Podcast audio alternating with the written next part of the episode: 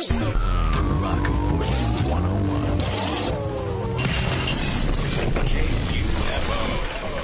KUFO. KUFO. Portland. Attention broadcasters in the greater Portland area. Your daily show prep begins now.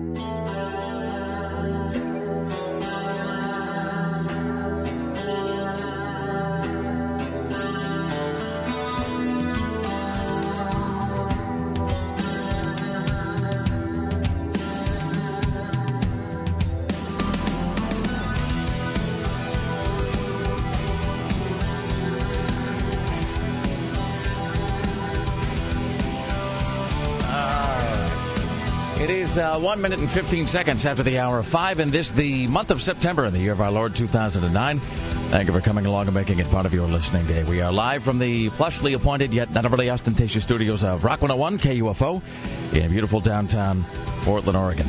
Uh, let's get this out of the way right now. I did, didn't watch the Diva special on VH1 last night. In any way, shape, matter, manner, fashion, or form. Were you supposed to? No, I, I know that it's one of those things that people were talking about it. By people, I mean the purple section of USA Today. Usually, when something's in the purple section of USA Today, like if it's on the front the, page of that, I try to at least give it a cursory watch uh, so that I can, uh, you know, so I can, so that I can have some sort of uh, cultural literacy going on. But I didn't do that because, and I really, I really don't know how this happened. This, this just arrived because the, uh, because the first episode of Dexter season four just mysteriously arrived on my desk. I didn't ask for it. I didn't solicit. It, it, it, it, it just appeared. Magic. Wasn't a thing that I sought out actively. It just magically uh, transmogrified uh, out of thin air onto my desk. It apparated onto my desk. Just to make you feel better, I'll let you know ahead of time that we do have some sound bites from the Diva Show. And just as a warning for all you kids listening, it may include the word hell. Really? Yes, Okay, hell. you're- H E L L. Duly, duly warned. Forewarned is forearmed. Hey, I think there ought to be a show with stoners and fat chicks called Divas and Butthead. I think so too. Divas and Butthead. That's all I've got. That's the that's the extent of my humor today. If you don't find that funny, you're I not going to like the rest of the show. Do you? I was just thinking about Beavis and Butthead. Did you realize that probably people who are like 18 and younger now don't might not even know who they are? I don't know. I'm not sure that that's true. I think that Beavis and Butthead. I think they're a cultural reference that has been passed down. They may not have I watched so. Beavis and Butthead. I mean, it, it, you know, they probably. I mean, they certainly don't remember seeing it when it was new. I mean, because I was. I mean. I was maybe 22 when it went off the air, 23, because I think it went off the air in 96, 97, something like that. So I would have been no more than 24, I think, when Beavis and Butthead actually ceased broadcasting new episodes. Then they had Beavis and Butthead Do America. They had I think they had a return at the Video Music Awards maybe six, seven, eight years ago, and they did something about three months ago for that to promote that new Judge film, the uh, that extract movie. Um, but I do think that they became they became a thing that is referenced, uh, you know, because you know you say Beavis and Butthead to describe a kind of a personality type, and everybody sort of knows what that is. But I they hope are. They don't go away. Everyone should know them. Don't you think it's time for them to be? It's time for some sort of a comeback. Time for like a one-off Beavis and Butthead special or something, or maybe like a short run of that series. Because you know I what? see that. It, it, look, let's just be honest. Mouth breathing metal kids who sit on a couch and huff paint thinner while watching Pantera videos. That's just you. That that is an omnipresent part of the culture that will never go away. Every year, there's another disaffected generation of teenagers, uh, you know, that comes into existence, and they all go out and they buy copies of Judas Priest, British Steel, and then they go home and they, uh, you know, and they write poetry about killing all their classmates. That's just that's just the way it is. That's uh, that is part of the American tapestry. It's 503 228 4101 if you would uh, like to join us today. Coming up later on, uh, we'll talk to Dax Holt from TMZ. We've also got uh, Aaron Duran from GeekInTheCity.com and our good friend Siegfried. He'll be in the studio as well. Uh, we'll talk about the Week in Geek and Grindhouse, uh, the Grindhouse Film Festival, which is tomorrow at the Hollywood Theater. Uh, we have a listener named Kenny. Speaking of cartoon characters, who's going to come in in the six o'clock hour? Uh, he'll be taking part in Video Rodeo. He's actually going to be the, he's the first sort of guy off the street. He's the, he's the first listener we've been able to get to take part in this because apparently the word spread so quickly and so far about the nature of this Video Rodeo submission that no one was willing to watch it. I mean, I got like three, four, five other submissions that are all stacked up that I'm almost hesitant to use because we couldn't even. I'm just going to tell you, this is relatively mild compared to some of the stuff I've got in the queue, and we've had a great amount of difficulty getting people to watch this. So he's going to be the first listener who's willing to do so. Uh, that'll be in the uh, six o'clock hour, six forty. Coming up uh, at the end of the show, we're going to talk to Katie Harrod. She's the final contestant that we're going to be interviewing for KUFO's Survive It and Drive It contest, which kicks off Monday at 7 a.m. She, I think, is the crazy one. Just based on the three people we've talked to so far, and just, I was talking to Paddock about this yesterday. I don't know, but people can be secret crazy. I don't know. I think I think that the crazy person will kind of announce themselves. I think it may be overt in its display, but I could be wrong about that.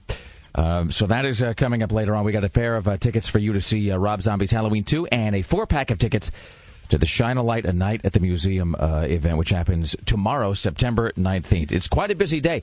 Uh, And that is not even to, to talk about this guy, London. What is his real name? His real name's like would uh, unleash. Uh, Sorry, there was a little bit of sound that came out of somewhere there.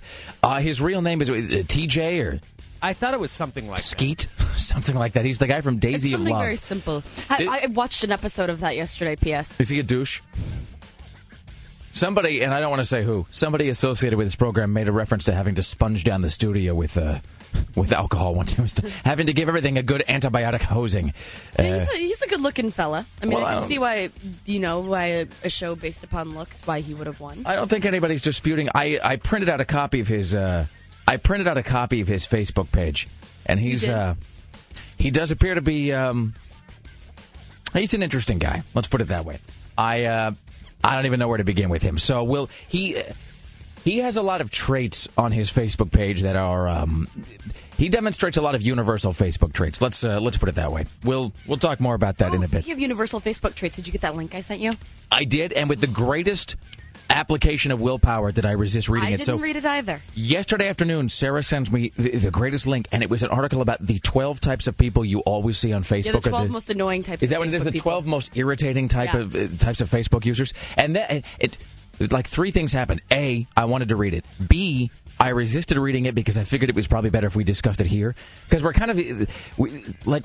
We can't really act all that well No, we on the can't really show, except for Tim, of course, and Greg, And who can act flawlessly. If, if like, you know, I'm sure Greg could if only he was ever given the chance to do so.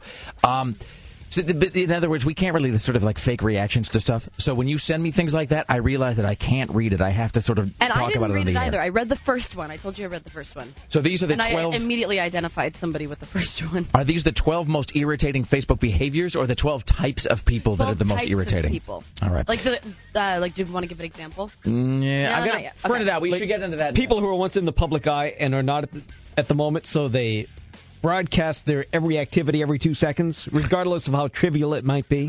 Why, Tim? That's Like the one I read. people I must read. care. It's like you're looking into an oracle.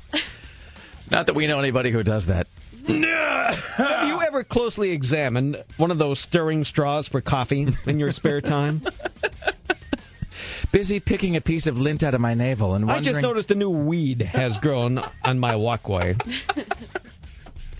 I noticed a hoot owl in the tree in my backyard that kept me awake all night. What can be done about it? Awesome.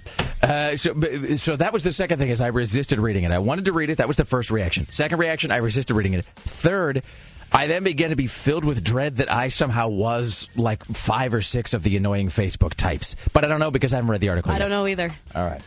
Uh, and so forth. All right, it's 503 228 4101. Oh, and I saw your motorcycle, motorbike thing. What is it? Is it a motorbike or I a don't motorcycle? know. I was talking to somebody. it doesn't look like a motorcycle. It's a scooter. It sounds like one. It looks like a scooter, though. Yeah. I mean, which is fine. There's nothing wrong with that. Motors, because in the motorcycle, when you told me you bought one of those, I was picturing one of those big ass, you Oh, know, like God, a no. huge, you know, John No. Travolta in Road Dogs. no baby steps. Baby Uh-huh. steps. Yeah, it's not like a, one of those dykes on bikes things. Not that there's anything wrong with that.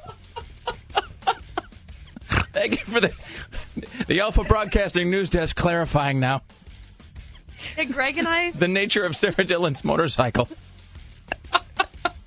Well, I'm just trying to paint a vivid word picture Wow, somebody. so no one is misled. It's like it's like sort of like we're channeling. I did uh, feel pretty butch this morning though, because Greg and I were outside uh, talking, and I like turned on the bike, and I'm like, "Yeah, you know, she was real fun to ride today." And we're sitting there like, Sounds like I didn't need to watch the VH1 Diva special. It's like it's, it's somehow just appeared in the room with us. All right, it's 503 228 4101. Ladies and gentlemen at the news desk, it's your personal savior, Tim Riley. In the news with Tim Riley. It, it, it's just one of those hours of the day when things just fall out of my mouth without much thinking, and it's too late to put them back in. Well, let's talk about other things, shall we? Good morning, everyone, from the KUFO News Center downtown Portland. It is still dark out, and 509. It's going to be sunny today, highs in the low 80s, but rainy tomorrow. Not a good day for a motorcyclist or a bicyclist or a scooterist. So you've been warned. Uh, 183 will lose their jobs as Texas-based Benchmark Electronics will close the doors to its factory in Beaverton. In the meantime, Medford-based mail-order house Harry and David, the apple and orange people, they lost $20 million this year. Not good economic news. Now, what does that electronics company make? Do we know? Uh, What is the, what is the nature of their business? Uh, little uh, gizmos that go into uh, whatchamacallits. Okay. And, and we send them back over to uh, Japan to build useful things. the international doohickey market has taken a huge uh, a huge plunge. Was it you that was pointing out that the Oregonian business section is like a page and a half long now? Yeah, it is. I mean, really, it's just it's like a it's like a pamphlet.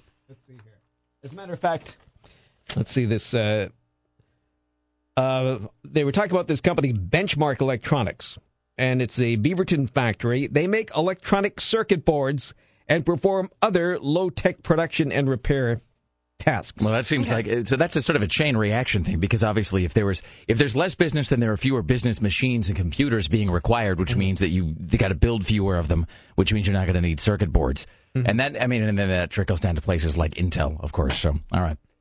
And then to make matters worse, Integrated Device Technology plans to shut down its Hillsboro factory and outsource work to Taiwan. Uh, And then RadiSys plans to send its remaining Oregon manufacturing to Asia. And that's going to cut another 80 jobs. Well, you know, somebody was uh, making the, I'm not to get all serious early in the day, but somebody was making the observation about uh, during the election, Barack Obama kept talking about, you know, how he was going to make sure the construction jobs, and he, I think he kept using the phrase ditch diggers, which is sort of because that's like the stock phrase you use just to represent employment in general. But he was talking about making sure that those jobs stay here. And somebody pointed out that there's certain jobs that have to stay here by definition because you're like, you can't, like, you can't outsource your janitorial work to India. But all the stuff you can outsource, like all the tech work, uh, you know, that's the, the stuff that they ought to be saying that they're going to keep in America. I mean, if they're going to do that, if they're going to pass some sort of regulation saying you got to keep jobs here, then the regulations ought to be focused on jobs that you actually can move overseas. It's not like it's not like you can outsource the guy who has to come in and broom down the hallway every night. So We're all going to end up stealing copper wire from each other eventually anyway, that's right. the Tim. way things are going. We're all going to end up being in each other's downline. And because you asked, the new VH1 Diva show was on last night, and we have some of the highlights, which are wonderful.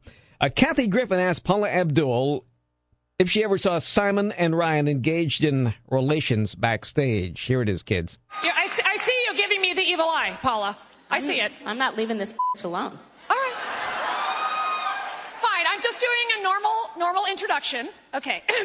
this next little girl came from Texas and she blew us away. I'm, I'm sorry. I, I know. I love her too. But I, long as I have Paula, um, I just have to ask you: Did you ever actually see Ryan and Simon like naked in one of the dressing rooms? Like any like man on man, barebacking, anything? Just what? What? I'm, I'm sorry. What? You see, this is why you're always on the D list. You're right. That was a little surprising.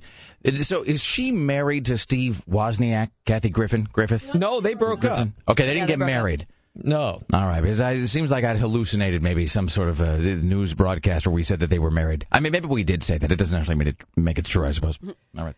A Lakewood, California man has been arrested on suspicion of assaulting a security guard who tried to stop him from getting into Ryan Seacrest's car. Seacrest was signing autographs after leaving Children's Hospital of Orange County. One of those to get a signature was Chidi Azuma. As Seacrest got into his car, Mr. Azuma allegedly tried to enter the vehicle but was stopped by Ryan Seacrest security guards. Seacrest took off as a scuffle broke out between the suspect and his guards, leaving them to be injured. He pulled away as the thing started. He wasn't involved. He didn't see anything since he was long gone. The suspect who tried to get into his car choked one of the guards who became unconscious. Ryan Seacrest didn't let, know because he was long gone, letting man a security die in a pool of blood in a parking lot. I love the idea that Ryan Seacrest is looking in his rearview mirror, watching his security guard being stabbed in the face as he's pedaling away. It's just deciding where he's going to get his nails buffed later on that day. Well done, Ryan Seacrest. Well, when you get to the top, you can always replace those security guards. I suppose that's uh, life at the life at the apex of the pyramid is such that one never has to worry about one uh, one's people. One uh, one's people can always be replaced. So, uh, Dick Cheney is allegedly feeling better today. as better can be after undergoing lower back surgery for lumbar spinal stenosis. He was able to finish a whole baby this morning. Uh, let's see. The 68 year old vice president served under George W. Bush, like we don't know that already. He has a history of health problems, including several heart attacks. He does not wish to see receive uh, get well wishes because they don't make him feel any better. they just make him angrier. Just- Let's do uh, one more here, then we'll uh, take a break. See, I have two killer stories. I'll save them for later. But I mean, with Ryan Seacrest's security guard, so his security guard is there, and it, so the security guard functions as some sort of a diversionary tactic slash flak jacket. You're you're laying down your life for Ryan Seacrest, You must be willing to take a bullet for Ryan Seacrest. which he did. He was choked unconscious. All right. Does Ryan Seacrest kind of look like Bob Crane to you? Not as depicted by Craig Kilborn, but the actual the actual Bob Crane. I don't know. What did I say? Craig Kilborn? That's not the guy that. Did- I'm thinking of uh, I'm trying to think of who Bob Crane. Greg Kinnear is who I'm thinking of. Bob Crane was the guy from Hogan's Heroes, and whose son peddles sex videos of him on the internets. All right. He also had a show on KOTK. Well, everyone in the world was issued one at one time. Bob Crane had a show on No, KOTK. Scotty Crane. Oh, okay. It was like a personal fitness show with Bob Crane. Oh, remember Personal- Scotty, Scotty Crane had a weekend show with some other guy. So let's just back up here a second. Bob Crane was on Hogan's Heroes, made tawdry sex videos. Yes. Then was beaten On to film, death. it was so old. Yeah, it's. I mean, it was like a, like they looked like kinescopes almost, where you couldn't even really see it. It was just sort of like a vague, Mm-hmm. With fuzzy, hairs running through the film. just just like a vague, a vague sort of ill-defined thrusting motion happening somewhere in the center of the screen. Then years later, his kid Scotty Crane had a show on weekends. It was like a Saturday night show on KOTK, which is where we all used to work. And then he supplemented his income by selling his dad's porn videos, like Yeah. porn videos of his father online. He's pretty cute. Bob Crane? Uh huh. Yeah, well, that's with his clothes on. That's when he. I mean, I guess It was easy, alluring to enough ladies. it's easy to be cute when the side of your skull isn't caved in, I suppose He was murdered. Yeah. Yes, he was. Beaten to death, By a so called business partner. Uh, allegedly. Oh, yeah. Who was, a man who was, he was never convicted of that. And I don't think he was, he wasn't even tried, right? They didn't even have No. enough evidence. Have you seen the movie Autofocus? Mm-mm. It's, it's creepy. Autofocus with Greg Kinnear as Bob Crane. Oh, so I it's, could see that. It's Greg Kinnear and then uh, what's it? Willem Dafoe, who's a he's a freaky looking guy anyway. Willem Dafoe looks like a rat. There's just no getting around that. He looks like a rodent. And so it's Willem Dafoe and Greg Kinnear, and then there's like this weird, uh, uh, like sort of it's like strangely repressed homoerotic tension underneath the surface, and it ends with Willem Dafoe presumably beating him to death with a tripod. And it's all very unpleasant. Anyway, and then you fast forward to like 2000, uh, you know, two or whatever, and Scotty Crane is like, "Hey, I do a weekend show, and I sell videos of my dad effing. Who wants to buy some?" Is there any demand for that, though? I don't know. I'm just imagining, like, did he have to sit and screen all of those himself? I mean, it's just picturing him in the like in the living room with a big, huge stack of videotapes So just after his going dad through. died, he just found his like sec- old sex tapes. Yeah, well, I mean, it wasn't. I mean, it was not really a secret. It was sort of, it was sort of publicly known. I mean, it was, it was kind of an oh, one of those things. Was an open secret, as they say. It was whispered about that Bob Crane had this weird fetish for filming himself in the All Together with a series of lovely ladies. And, and was the only uh, uh, member of Hogan's Heroes to have these. Not like Colonel Klink had his own series. No, no, he did not. Uh, I'm just going to skip all the jokes that are coming to mind. Straight ahead, we have more from Tim Riley coming up at. Uh, even know what I was going to say. There's a brain lock. Coming up at 7 o'clock, Aaron Duran from geekinthecity.com. We'll also talk about the Grindhouse Film Festival and Dax Holt from TMZ. Stay right there. It is Friday morning. Don't go anywhere. This is The Rick Emerson Show on Rock 101 KUFO. Share your thoughts with millions. They're scowling, two-stepping commies. That's what freaks me out about them. Sour pusses. Call 503 228 4101. The Rick Emerson Show returns.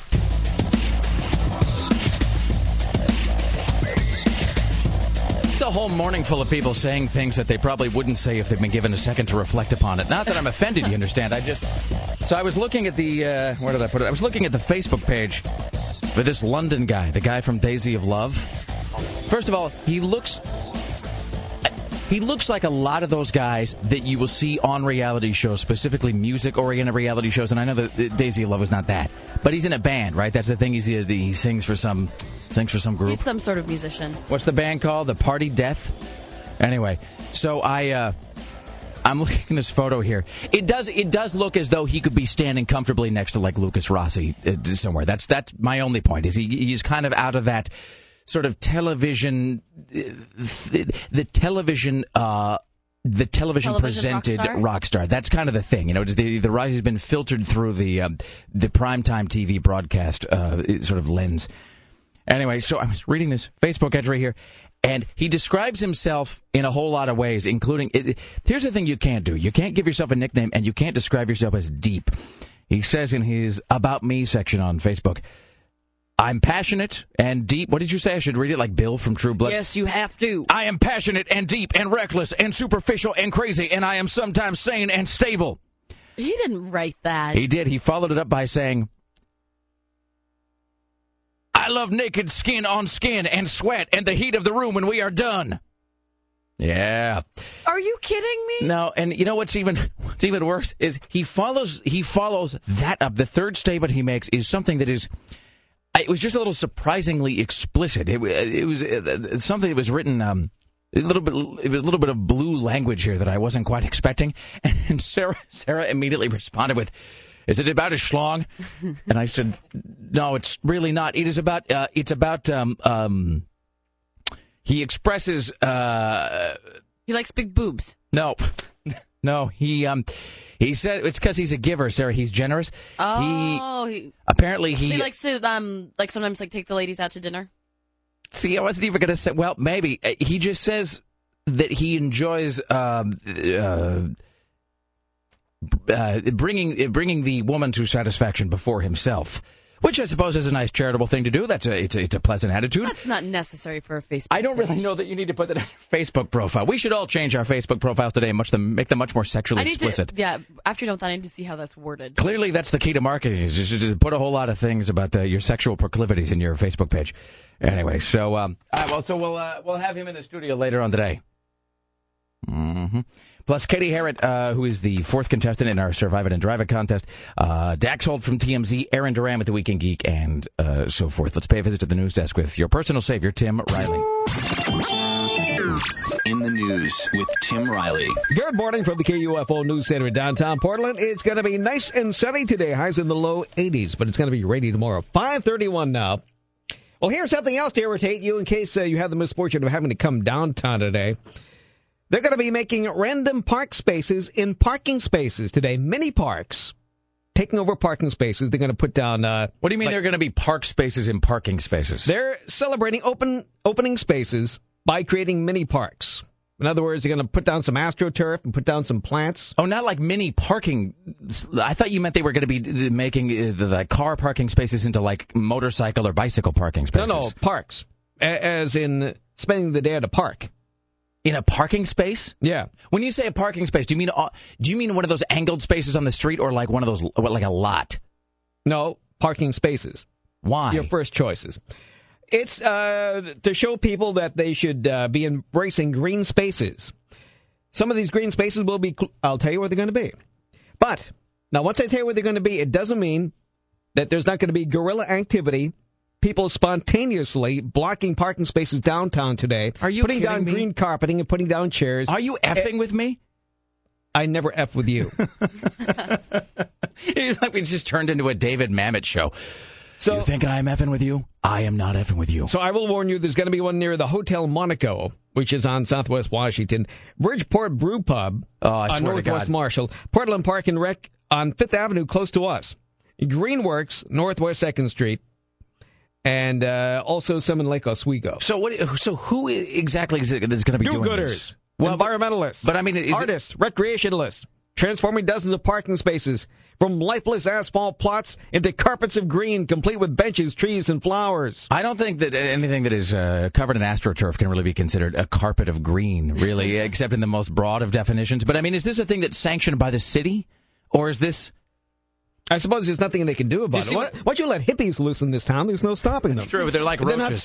they're not sanctioned by anyone. They just happen to be here. Try to stop them. Like a particularly resistant strain of a super virus that you can't quite quash, no matter how hard you try. In other words, is this a thing that the city is doing to try to encourage people to drive less and to embrace environmental responsibility, or Yes. is it a thing that like some PETA Earth First group of idiots has just announced that they're going to do, and the city are such pussies that they won't stop it? Yes. This is a group called Interwine or Intertwine.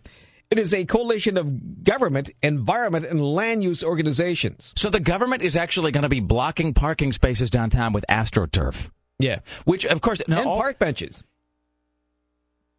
And lights. I have a picture here. all right. I guess this is from last year. I mean, I don't really They're need. blocking train tracks. I probably don't need to explicate why this is a bad idea, but here's just one thing that comes to mind. It makes it more livable. If no one is aware that this is going to, like, if they had announced this a month in advance, then that would be one thing. But if nobody is aware that this is going on, it Yes. means that no one is going to leave their car at home and take the bus because you won't realize the need to do so until you get downtown and can't park, which means, You could you could run over the these uh, lovers on park benches that are blocking railroad tracks. God forbid, but it just means that everybody who would normally be parking there is going to be circling endlessly and driving farther out of their way to try to find a parking space, thus increasing their carbon footprint or some such. What people don't realize is, Is that the vast gonna get a- majority of people they- they- do people- and will continue to drive automobiles all the time. And the other thing people don't realize is that they're going to get a big ass beating if they decide to block the wrong guy's parking space. Not that I'm advocating that. I'm just saying. I mean, it's a hot day, or it's crowded, or it's rush hour. Some guy's got to get somewhere, and he can't mm. park because there's some stinking hippie blocking the space where his car would normally be.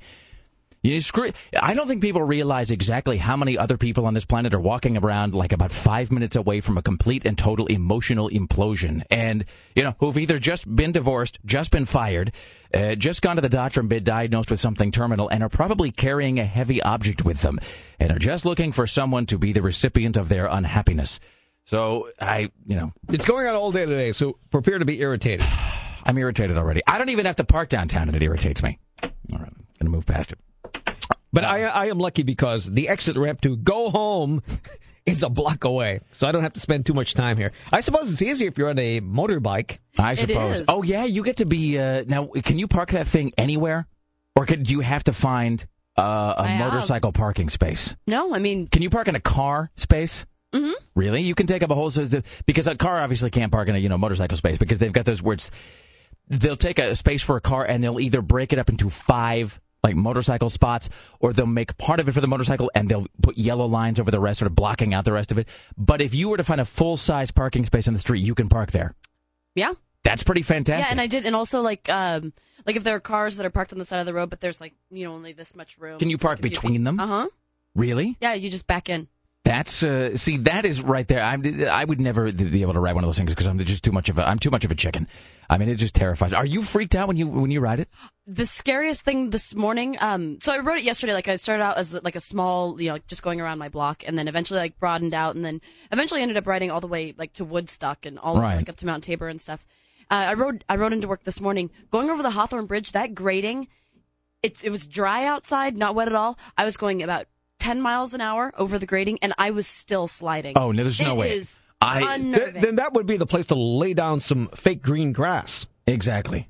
That would. I believe so. I or just to to make the bridge out of something that's not unbelievably slick. How about so we do many that? Scooters and motorcycles in town, like that. That was terrifying. I was sitting there, like shaking as I'm going across this thing, as I'm kind of sliding this way and that, and it's not even wet outside. Greg and I were talking about that this morning. That I just I've taken my car over the Hawthorne Bridge occasionally, and it, it- to be fair, in a car it's usually when it's wet outside. But where you feel the car kind of fishtail, or you'll, or I'll do this too, be that because that's where I'll take that on ramp where the guy in the uh, you know the, the Mickey Mouse guy with the uh, the tux who's always playing it, playing the horn.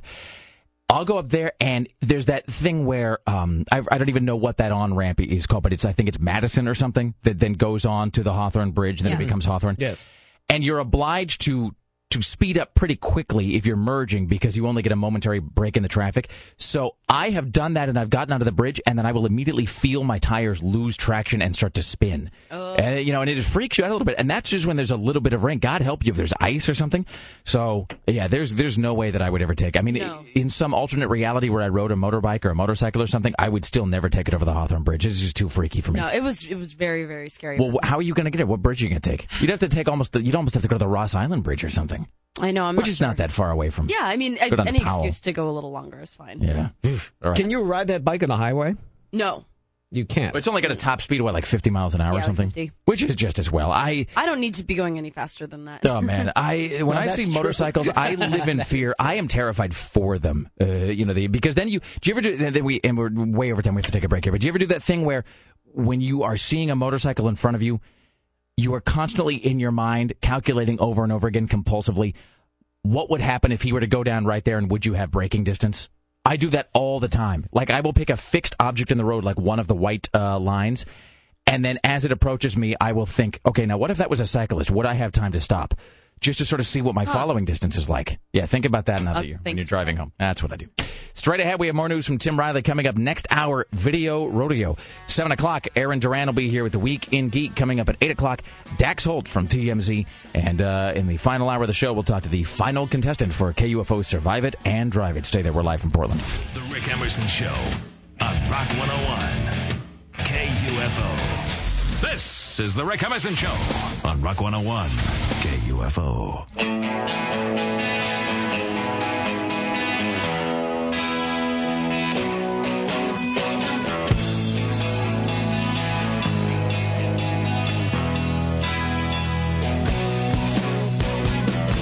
It's the Rick Emerson radio program. Thank you so much. It is Rock 101 KUFO. It's 503 228 4101. 503 228 4101. Sarah pointed out I forgot to read the most exciting part of what's his name? London's Facebook page. Especially since you're reading it in Bill's voice. I'm a va- I'm a vampire. I am vampire. I can't sleep at night. I'm fired up. I'm on the edge. Sounds like you're doing like mentally challenged beat poetry. My Facebook, my Facebook description sounds as though it were written by John Bon Jovi. Uh, he says, "I am passionate and deep and reckless. I want to be alive every second until I die, as opposed to everybody else." I like the first voice better. I- It's kind of like trick stop haiku. I think the being I alive, can play my. Can I play the haiku music and then you can do it again? uh, but that would require reading more of this, and I just don't think I can bring myself to do it. I thank you. I tend to lose. Uh, no, we have to stop. He did. I think the being alive every second until you die part typically takes care of itself. I I don't really know that that's a thing you actively have to pursue, but what do I know? Anyway, so we'll be. Uh, Inexplicably interviewing him in the 8 o'clock hour, along with uh, Dax Holt from TMZ. 7 o'clock, Aaron Duran with the Week in Geek, and uh, Video Rodeo coming up next hour. Ball Talk coming up uh, at the top of the hour. This is Tim Riley at the news desk. In the news with Tim Riley. Good morning from the KUFO News Center in downtown Portland. 548 now. It's going to be a nice sunny day today. Highs in the low 80s. But tomorrow, it's going to rain. Hey, this sounds great for the students who go here.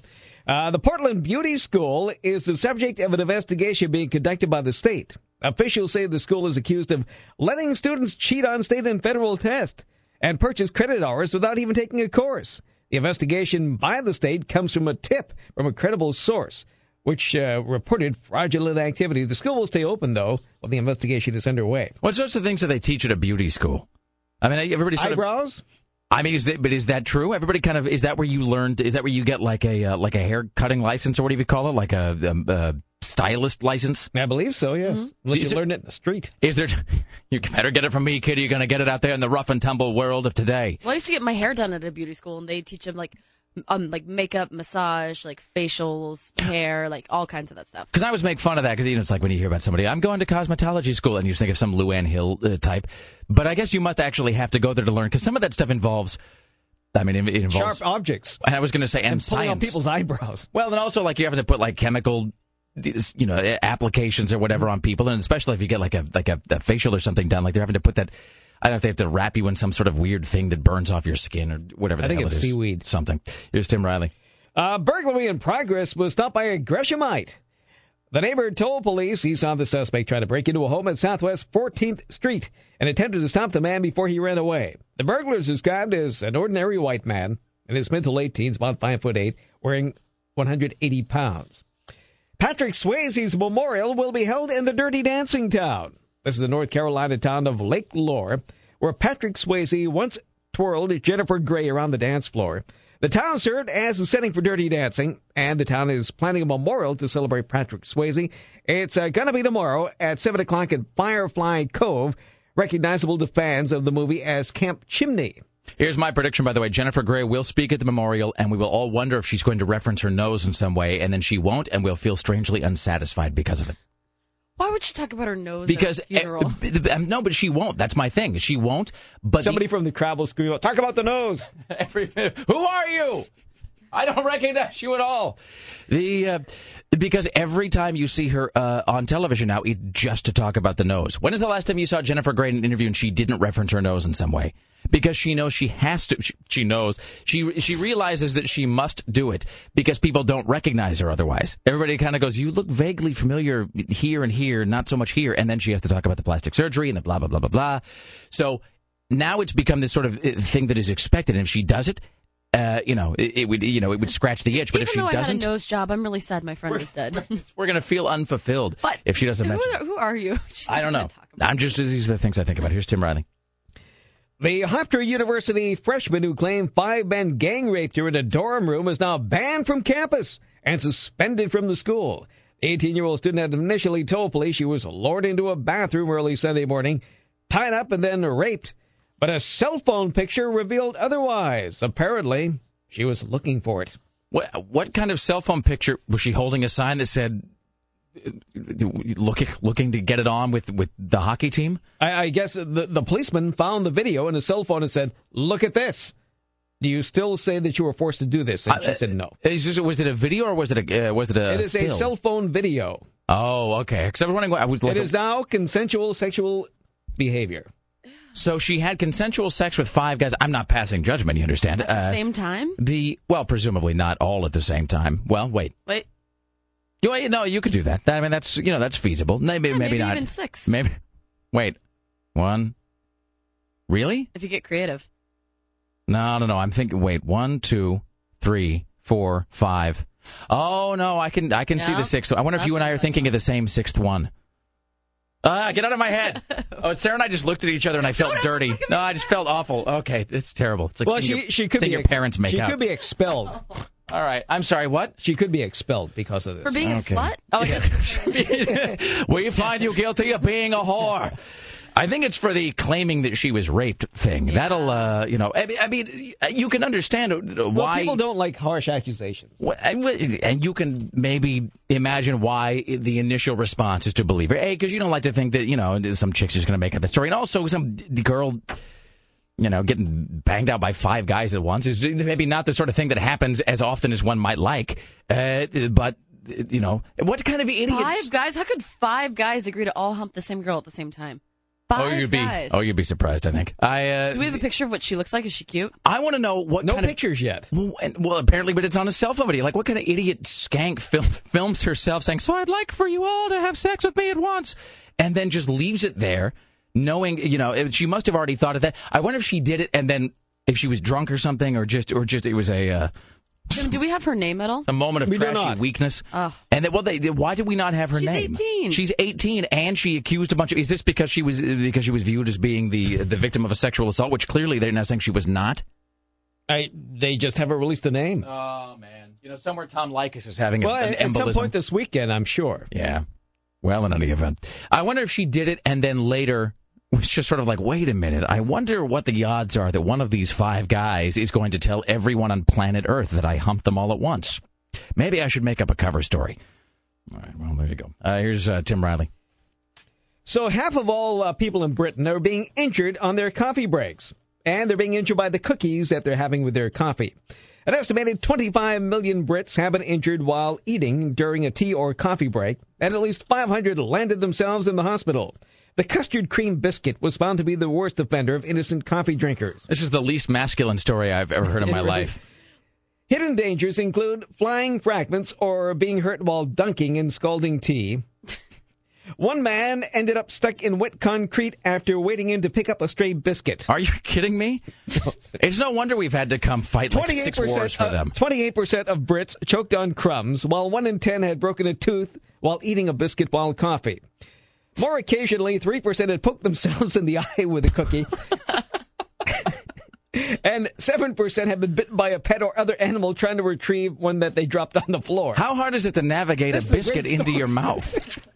And fragments? So like, you bite Seriously. the cookie too hard, it goes like flying in all directions. I mean, does eating a cookie also double as a drunk test over there? It seems like you're having to get your hand to your mouth without maiming yourself. If you can't do that, you ought not be allowed near sensitive equipment of any kind. Well, this research was commissioned by Rocky, a chocolate tea biscuit. It, it found almost a third of all adults have been splashed or scalded by hot drinks while trying to dunk or fish the remnants of a collapsed cookie. I mean, I can understand the business of breaking off a teeth. Those are British teeth that we're talking about, after all, just held together with starch and fat. So, I mean, I can I can sort of get that.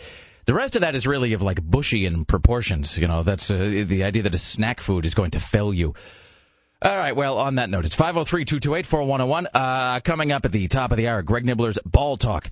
Uh, coming up at 640, Video Rodeo, 7 o'clock, uh, The Week in Geek with Aaron Duran and our good friend Siegfried. 8 o'clock, Dax Holt from TMZ. And uh, this guy London from Facebook and also VH1. Stay there. It's the Rick Emerson Show live from Portland. Don't go anywhere. This is the Rick Emerson Show on Rock 101 KUFO. KUFO, Portland.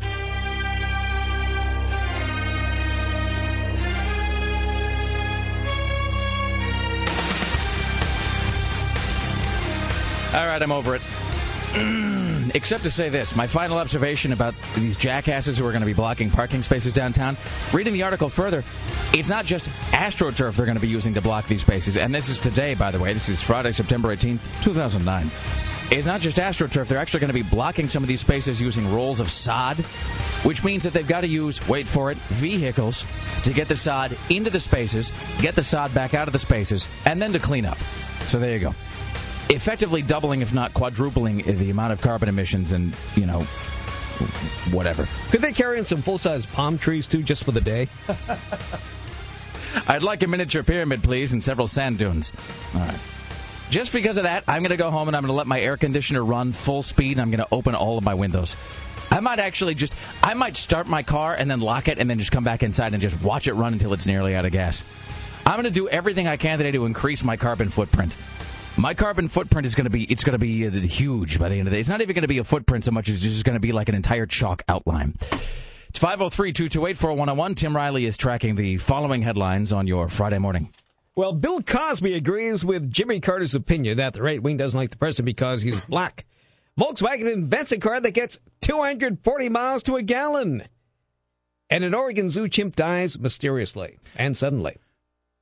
Okay, uh, just real quickly about all of those things. One, if it's the same Bill Cosby thing that I saw yesterday, if, if it was Anderson Cooper, as much as I love and respect and admire Bill Cosby, and I, and I really do, smart guy, funny guy, groundbreaking, iconic, all of that, it, we have now reached the point where he sounds, and you know what I mean when I say this, Bill Cosby sounds so much like Bill Cosby that it's impossible to hear him talk about anything serious without snickering. Like you know? a parody of himself. Yeah. I think we need to address racism, and then you find yourself just chuckling, and then you feel bad because he's trying to make a serious point about American society, and yet you just keep waiting for him to go dentist, or to make like you know to, to start selling you to start selling you a frozen treat of some kind.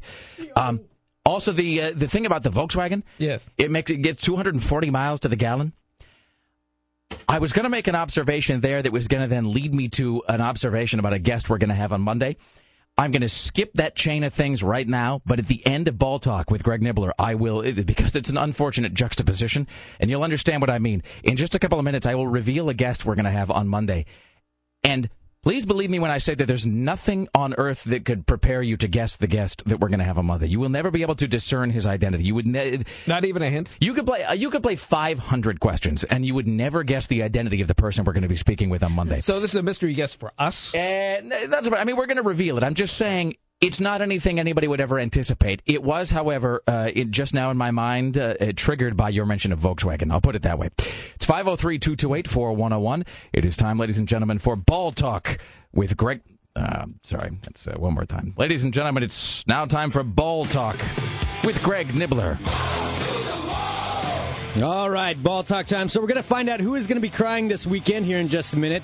Uh, in NBA news, the Blazers have signed power forward Juwan Howard. Yes, Juwan Howard. Apparently, he is still in the NBA. He's a 15-year veteran, 36 years old. I had I thought he stopped playing 10 years ago, uh, but he is going to be backing up. He's going to be a veteran to help uh, provide some leadership for the team. So as long as he doesn't take too much playing time away from the younger players, uh, I guess that's not too bad. Is he one of those guys like uh, like Don Knotts or Abe Vigoda where you have to go check to see if they're alive? Yeah, He's the sports equivalent of that. Oh yeah, really? I figured this guy was owned a car dealership in Missouri somewhere or something by this point, but no. Yeah, he's still in the NBA apparently. So, uh, in the NFL, it is a big weekend. Uh, there's a lot of good games going on. There's the Steelers at the Bears, Giants and Cowboys, Saints and Eagles, but probably the most entertaining game is going to be the Jets versus the Patriots. The Jets have been talking a lot about this game. Uh, Kerry Rhodes, a defensive back for the Jets, made a big public statement saying that they're not just going out there to try to win. They're going to try to embarrass them, try to make them feel bad when they leave here.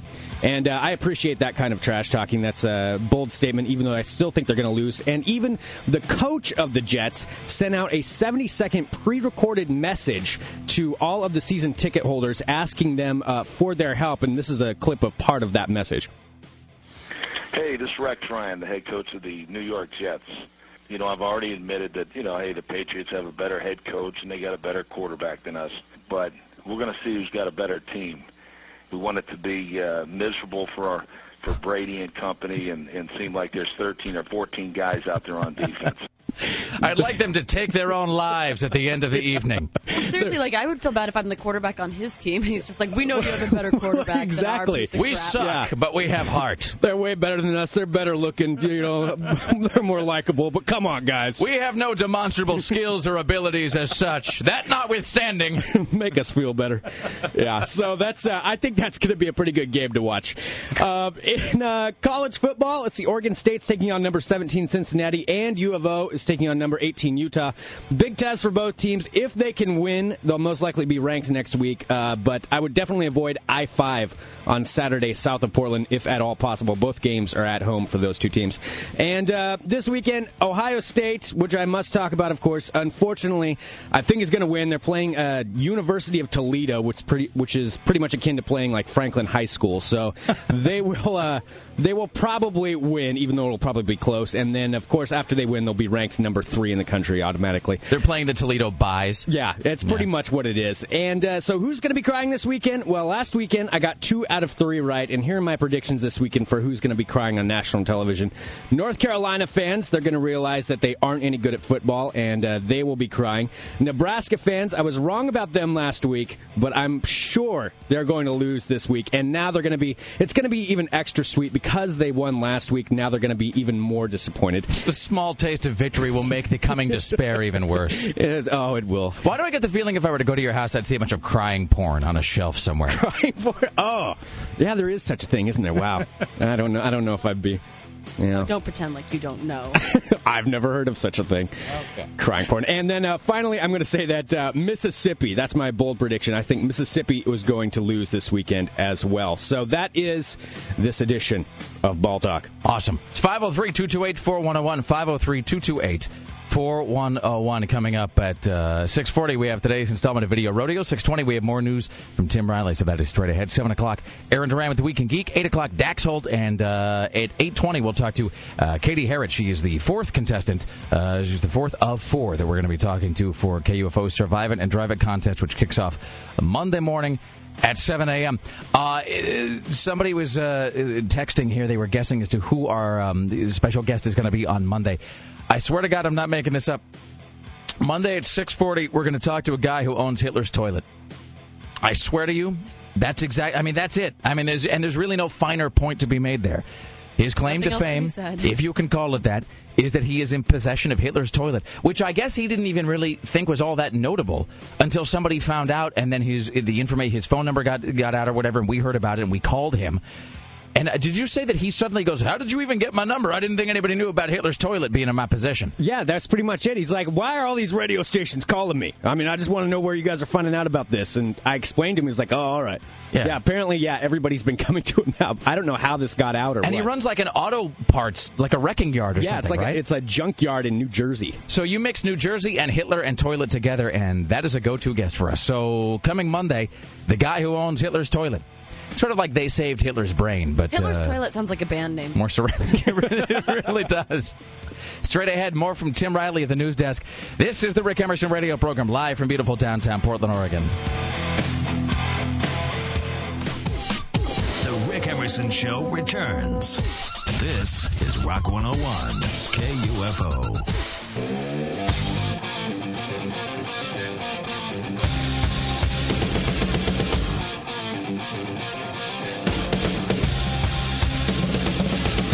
It is a Rick Emerson show live from beautiful downtown Portland, Oregon on Rock 101 KUFO. Thank you for uh, joining us. By the way, during the break, we were looking at a little uh, video interview with the guy who owns Hitler's Toilet. I posted on my website. Go to RileyLive.com and see Hitler's Toilet. That's like when I was at Coney Island and they uh, I paid a quarter to see a uh, to see a, a creature with uh, four uh, legs and two heads. Turned out to be a gerbil.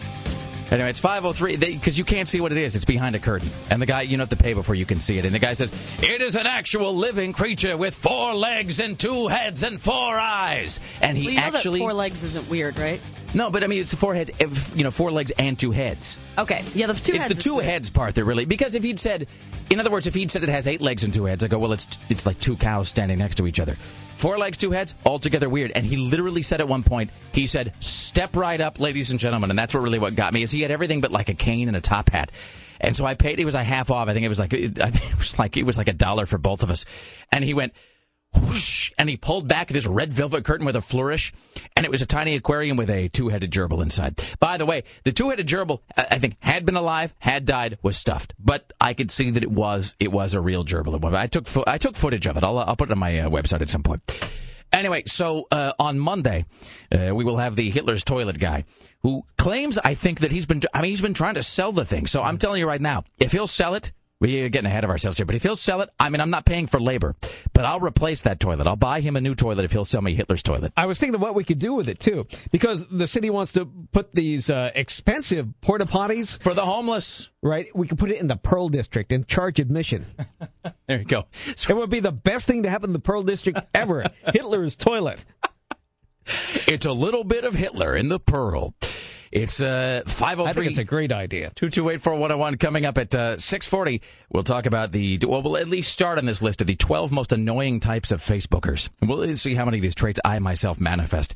We'll also have video rodeo with uh, listener Kenny. Coming up at 7 o'clock, The Week in Geek with Aaron Duran and our good friend Siegfried. At the news desk, this is Tim Riley. In the news with Tim Riley. Good morning from the KUFO News Center downtown Portland, 627 now. Yes, it's going to be a sunny day today with highs in the low 80s, but it's going to rain tomorrow. From Vancouver comes word of more than a thousand Vancouverites attending a candlelight vigil to honor Gordon Patterson. He's the Hudson Bay High School teacher killed on his bike by that hit and run driver. The alleged driver, Antonio Celestine, is being held on $100,000 bail. And by the way, his license had been suspended before this happened. PSU's faculty union has agreed to pay cuts and leave days to help save the school some money. They'll vote on the agreement October 5th. How could this happen since they have record enrollment over there? I don't know. Well, I wonder if it's because they're cutting. Let me ask you this. If you go to PSU right now, I hear a lot of people are going back to school. Yes.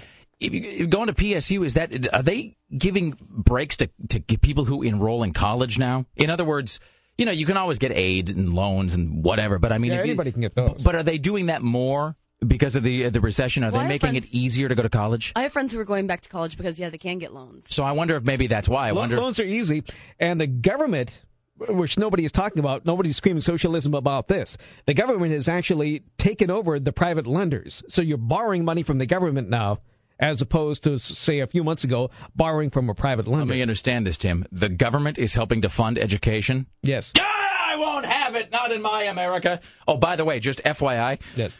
Just in case uh, I come in on Monday and I'm in a uh, and I'm in some sort of a foul mood, Sunday because I have to do this every other week. My my wife because she is a because she is a good daughter. She calls her parents every week and they have a long discussion, which she doesn't enjoy and which no one wants to take part in. The parents don't like it. She doesn't like it, but they do it because it's a dutiful sort of, you know, ritual that one conducts when one is, uh, you know, in a, when, when, when one is a member of a functional family and religious and all that. So, so she calls her parents every Sunday. I, though, only have to talk to her parents every other Sunday. This coming Sunday is that Sunday, and apparently her mom is just itching to talk to me about Obamacare. She's got a lot of. Th- her mom thinks that I am. Um, she thinks that I've been misled uh, by the mainstream media about many aspects of Obama's socialism. So I'm going to get a whole uh, earful of that on Sunday night. So if I come in Monday morning and I seem ever so slightly peeved, and the first time that she, that she gets in my face about it, I'm just going to demand that she send her Medicare back to the government. That's going to be my one line response. I'll just wait for you to put your Medicare back in an envelope and send it to the man Oh, since you don't want well. it. Jesus. All right. All right, here's Tim Riley. Megan Fox has a new motion picture coming out this weekend. It is called Living Like We're Dying. Apparently, it's some sort of horror picture. Uh, she is interviewed and quizzed about her dining habits. So Wrong. in this, you get to eat a lot of dudes, which I'm totally down for the cause. Do you get to eat any of the girls in the movie? Wait, what? I don't. That's an interesting question, but no, I don't. I mean, you mean literally, or you mean like as the victim? No, I don't. I don't. I'm so do there's too of much that. happening here. Wait, is this from Jennifer's Body? Is she talking about Jennifer's Body? It says here, living like we're dying. I think that's wrong. Also, what was she? Can you play that soundbite one more time? I'd be glad to play it constantly. I think that was one thing at the loop it. beginning, and it became something else toward the end. All right. This is uh, so Megan in Fox. this, you get to eat a lot of dudes, Yeah. which I'm totally down for the cause. Yeah. Do you get to eat any of the girls in the movie? I don't. That's an interesting question, but no, I don't. I mean, you mean literally, or you mean like As the victim? no, I don't. I don't do any of that. No. what does that I don't mean? do any of that. She's no. smart and sexy. Yeah, I think that that's the Jennifer's body thing. That's the thing with Adam Brody, uh, right? Yeah, That 'cause she uh, eats the boys. all right. So why why is it it called throws the rest back. living like we're dying? Are you sure you're not? Are you not reading from London's Facebook page? Are you? That's the uh, Let me go back and, and find it. that's the that guy story. It's 503-228-4101. Here is Tim Riley. Uh, we have more from uh, Paula Abdul as well. Would you like to hear more from it? This is that uh, More than anything. that diva program. This is uh, sound cut number two. Uh, Paula Abdul responds to more personal questions by Kathy Griffin. I'm sure we all want to hear this. This diva was the first American Idol. Did you ever bang David Letterman? Because I, I feel like they had like a chemistry when I well, watched that show. Have you ever banged anyone? Sick burn. Hey, listen, fire crotch. Before, How drunk is she? Mm-hmm. You got me. Mm-hmm. It's on fire. You're right. It's on fire. give me your pinky. All right. Before we bring out our next diva, Yeah. you got to promise and swear that you're Wow. not going to be ever again in any of your acts. I promise, Paula, not to make fun of you until you leave the room. I need to hear that again. I want to hear how drunk she is again. I just before we You can- want me to hear that again? Before uh, this is before we play this again, Yes. the thing with Paula Abdul, listen to how Paula Abdul is slowly morphing his voice number three. At any moment, she's going to be uh, joining a Warcraft guild and engaging in a siege against the Horde. She'll become a booby doctor. Seriously, and she is completely becoming the booby doctor. I miss her straight up days. Uh, listen to uh, uh, listen to Paula Abdul and tell me that it does not sound as though she is turning into some uh, online gamer. This diva was the first American Idol. Did you ever bang David Letterman? being stabbed in the ears. I, I feel like they had like a chemistry when yeah, I well, watched that show. have you ever banged anyone?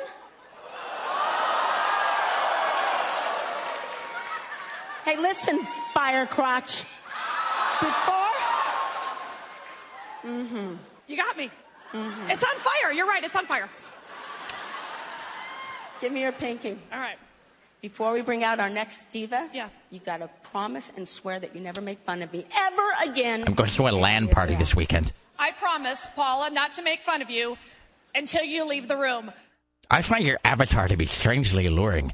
Would you like to go into a secret chat with me in the realm of Gildor? Uh, it's, uh, by the way, speaking of divas, so if you guys watching, I pulled this, I made this note to myself the other day, and I, and I filed it away, and I, I it, it just was reminded of it by this. Are you guys watching that Drop Dead Diva show? Which No. one's that? It's the thing. It's like Ally McBeal, but it's like with the dead fat chick. I'm not and doing like it. she's being punished because she was pretty when she was alive, and then she gets put in a fat girl's body. Exactly. Yeah, I'm, I'm not describing it very That well, but, it- ridiculous. but she's some hot girl. She dies, and then uh, b- because she was kind of a C when she was alive, uh, she gets sent back to Earth as a fat girl, and so she is a lawyer, and so it is sort of this Ally McBeal meets like what was her name from uh, uh, the the practice Camryn Manheim. And I think she's just sort of fallen off the earth. I don't know where she went. But it was like somebody was watching an Ally McBeal rerun and then switched over to a practice rerun. And they thought, Calista Flockhart, Camryn Manheim. And then they morphed them both into the into the same show. So, but the deal of the, you can tell what they're doing with the show though. It is obviously one of those like girl power shows, which is sort of code for like fat power a lot of the time, Uh-huh. because they were showing the list of upcoming celeb- celebrities that are going to be on on the show. So, name for me now, please, the fat female celebrities you think will probably be paying a visit to Drop Dead Diva. I made a list of the four they mentioned. These are. Um, and, and fat is maybe too harsh of a term, but certainly um, somewhat more substantial women. Women you think of as having uh, a, a little more to of them uh, than the average female celebrity. Jennifer I, Hudson. no, see, Jennifer Hudson was the one that I expected, and she wasn't because every t- because I think she's doing that thing of, of between the photoshopping and the whatever, I think that when she saw that, I had this theory about Jennifer Hudson. When she saw that photoshopped version of herself that they put on the album cover, she then just decided to never leave the house until that somehow became reality. Because if you notice, you don't really see her a lot anymore. And it started with that uh, album cover where they shrunk her down to like a size, you know, four or something. Anybody got a guess? Kirstie Alley. Yes. Kirstie Alley? Yes. Anybody else? Um, Queen Latifah. No. Delta Burke, though, reaching way back. Rosie O'Donnell. Margaret Cho. What about uh, Roseanne Barr? No, but Paula Abdul is going to be on there. The only person they missed is Kelly Clarkson. I would expect Kelly Clarkson to be on the list, but who knows? Maybe they're saving that for next season. Anyway, right out of the gate, they had, and the Delta Burke thing really surprised me because that's where you can tell that they're angling to widen, so to speak, that demographic. Because Delta Burke, I think, is a reference that's probably lost on anybody under the age of 30. I, think, love Delta Burke. I, well, you love her Designing from, Women is so great. and many Lifetime movies, I would imagine. Many, many, many. Isn't she married to Gerald McRaney? The the major dad, the Simon and Simon guy? Greg saying yes. Yes, Yeah. I believe so. I find her kind of strangely hot. You know? Oh, she's pretty. She has like cat eyes. Yes. Cat eyes. We've got a break. No, no, yeah. Yeah. And I, we have to break because otherwise I'm going to say something inappropriate. We're gonna, I'm going to say something about a coworker that I shouldn't, and so we we, we have to break. Ti- time right. to leave. Straight ahead, we have Video Rodeo. Uh, ladies and uh, gentlefolk, we'll also start talking about the 12 most annoying types of Facebookers. Coming at 7 o'clock, Aaron Duran from Geek in the City, Dax Holt from TMZ at 8 o'clock, and our final Survive It and Drive It contestant. Stay there. It's the Rick, Emerson, Emerson Show. Show on Rock 101 KUFO. Broadcasting in color. Huh? Yeah, that's right. Who's rigged now, Mr. Ricky Man? The Rick Emerson Show returns.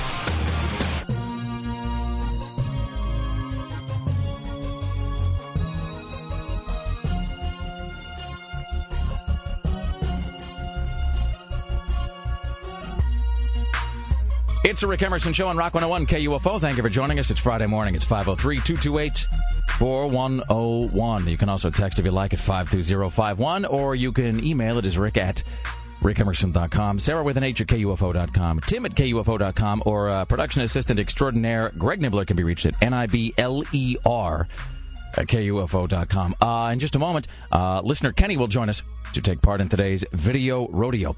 7 o'clock, Aaron Duran will be here with the Week in Geek, along with our good friend Siegfried. We'll talk a bit about the uh, Grindhouse Film Festival, which is happening tomorrow.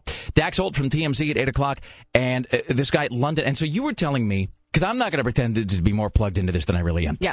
There was Rock of Love, which is Bret Michaels' thing. The girl who came in second on Rock of Love got her own show. Her name is Daisy, and the show is Daisy of Love. Because it's like a daisy chain. It was like I think Is was it like- really? Okay, Is- so was watched- Ryan Seacrest there? I watched the final episode yesterday. So the big scandal with London Uh-huh. is that he actually chose to leave the show Well, so with because Daisy he of, said he wasn't into her, but then they brought him back, and then he ended up winning it. with Daisy of Love, I mean, here's a dumb question. I know we're getting ahead of ourselves, but Have you seen what she looks like? She looks like the um like the Muppet with the blonde bangs and the big eyelashes. Janice in the band? Yes. You mean on the, you mean on the Muppet Show? She looks exactly like yeah Janice. The uh, why do I know her name is Janice? Hi, I live in a basement. Uh, the so, but the deal with Bret Michaels is, I mean, look, I know it's 2000, no, no, no, but still, he's a rock star and he's a good looking guy and he's got money and he's, you know, he's Bret Michaels. What is? I mean, I'm sure she's a nice person. What is the appeal of Daisy? Like, why did she get her own show? She has big boobs and was like a drama queen. As opposed, I mean, I mean, I'm, I'm assuming She's that's just- true for everybody else. She got on a the lot show. of attention on his show. They just it latched was- onto her for yeah, some it was reason. down uh, like like in uh, Flavor of Love. How um what's her name? New York. Yeah. she came in second. And they- but everybody sort of but everyone rooted glommed for her, onto but her. Picked the other girl. Well, but that seems to be a thing with a lot of reality shows. We've Even- talked about that even before. with American Idol. With the Like- second place person is that's where everybody sort of it grabs. Uh, so she gets her own show, and the deal is you would what you get to hook up with her. So it's like the Tila Tequila thing, sort of. Yeah, it's like it's like any like bachelor bachelorette kind of thing where she you know they all get wasted and they go out on dates and make out and cry. You know. that's that's we call that doing a nibbler.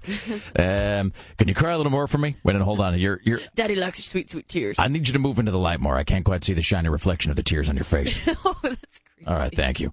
Uh, so anyway, so this guy in London was on that show. He left like on episode two or nine or twelve or something, Yeah, so and then he chose he came to leave, back. and then he came back, and like there's this reunion scene where all, and all the guys are all mad, and they they're like, "You need to prove yourself." Was Why it- do we all talk like Bill whenever we're talking was, when he came back, was it like when what's his name returned to nine hundred two one zero? Yeah, well, no, all the guys are all mad. They're like, "We've all proved ourselves. You have to take a shot of Tabasco to show how much you love her." Really? And then, And then he took a shot at Tabasco. And then him and Daisy ended up making out, and they had these really deep philosophical talks. And he ate a flower to prove his love for her. Well, according to his Facebook profile, he is deep, Sarah. He is, So, uh, and a vampire. And vampire. All right, it's five. Oh, speaking And of we're not Facebook, making that up, P.S. No, it's there. You can go look it up yourself. Uh, you know, it's, it's right there. He describes himself as being deep. Speaking of Facebook, we should at least we should take a moment and talk a little bit about this uh, this article you sent me last night. This is the 12 most annoying types of Facebookers, and you actually said, I think in your follow up email, sir, you said don't read this because we should talk about it on the air tomorrow. And so it was just with the most Herculean of effort that I did not read the article. So I've now got it, ladies and gentlemen. Uh, this is from CNN.com. The 12 most annoying types of Facebookers. Number one, the let me tell you every detail of my day bore. Tim was just referring to that. Tim, did you read this piece? No. You just knew this off the top of your head. This is the person who puts things like, I'm waking up. I had Wheaties for breakfast. I'm bored at work. I'm stuck in traffic. The article continues, How fascinating.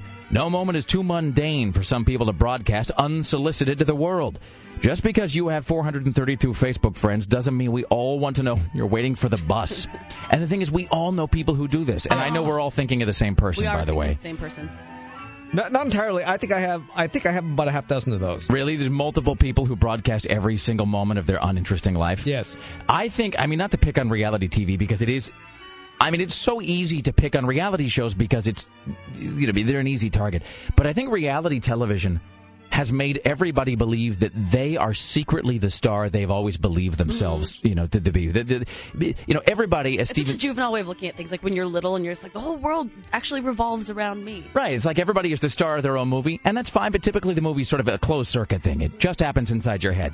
Reality TV has, has led people, I think, to believe that that movie is secretly fascinating to everyone, and therefore we all want to know. But Sarah, I know you and I are talking about the same Oh, yeah. person who brought, and it's a woman, and I'll just say that. I'll leave it at that. And she broadcasts And every this- detail. This person um, also puts like things like size and asterisks. Like her, her movements. Yeah. it's like, oh, shakes head slowly. Oh, it just grosses me out.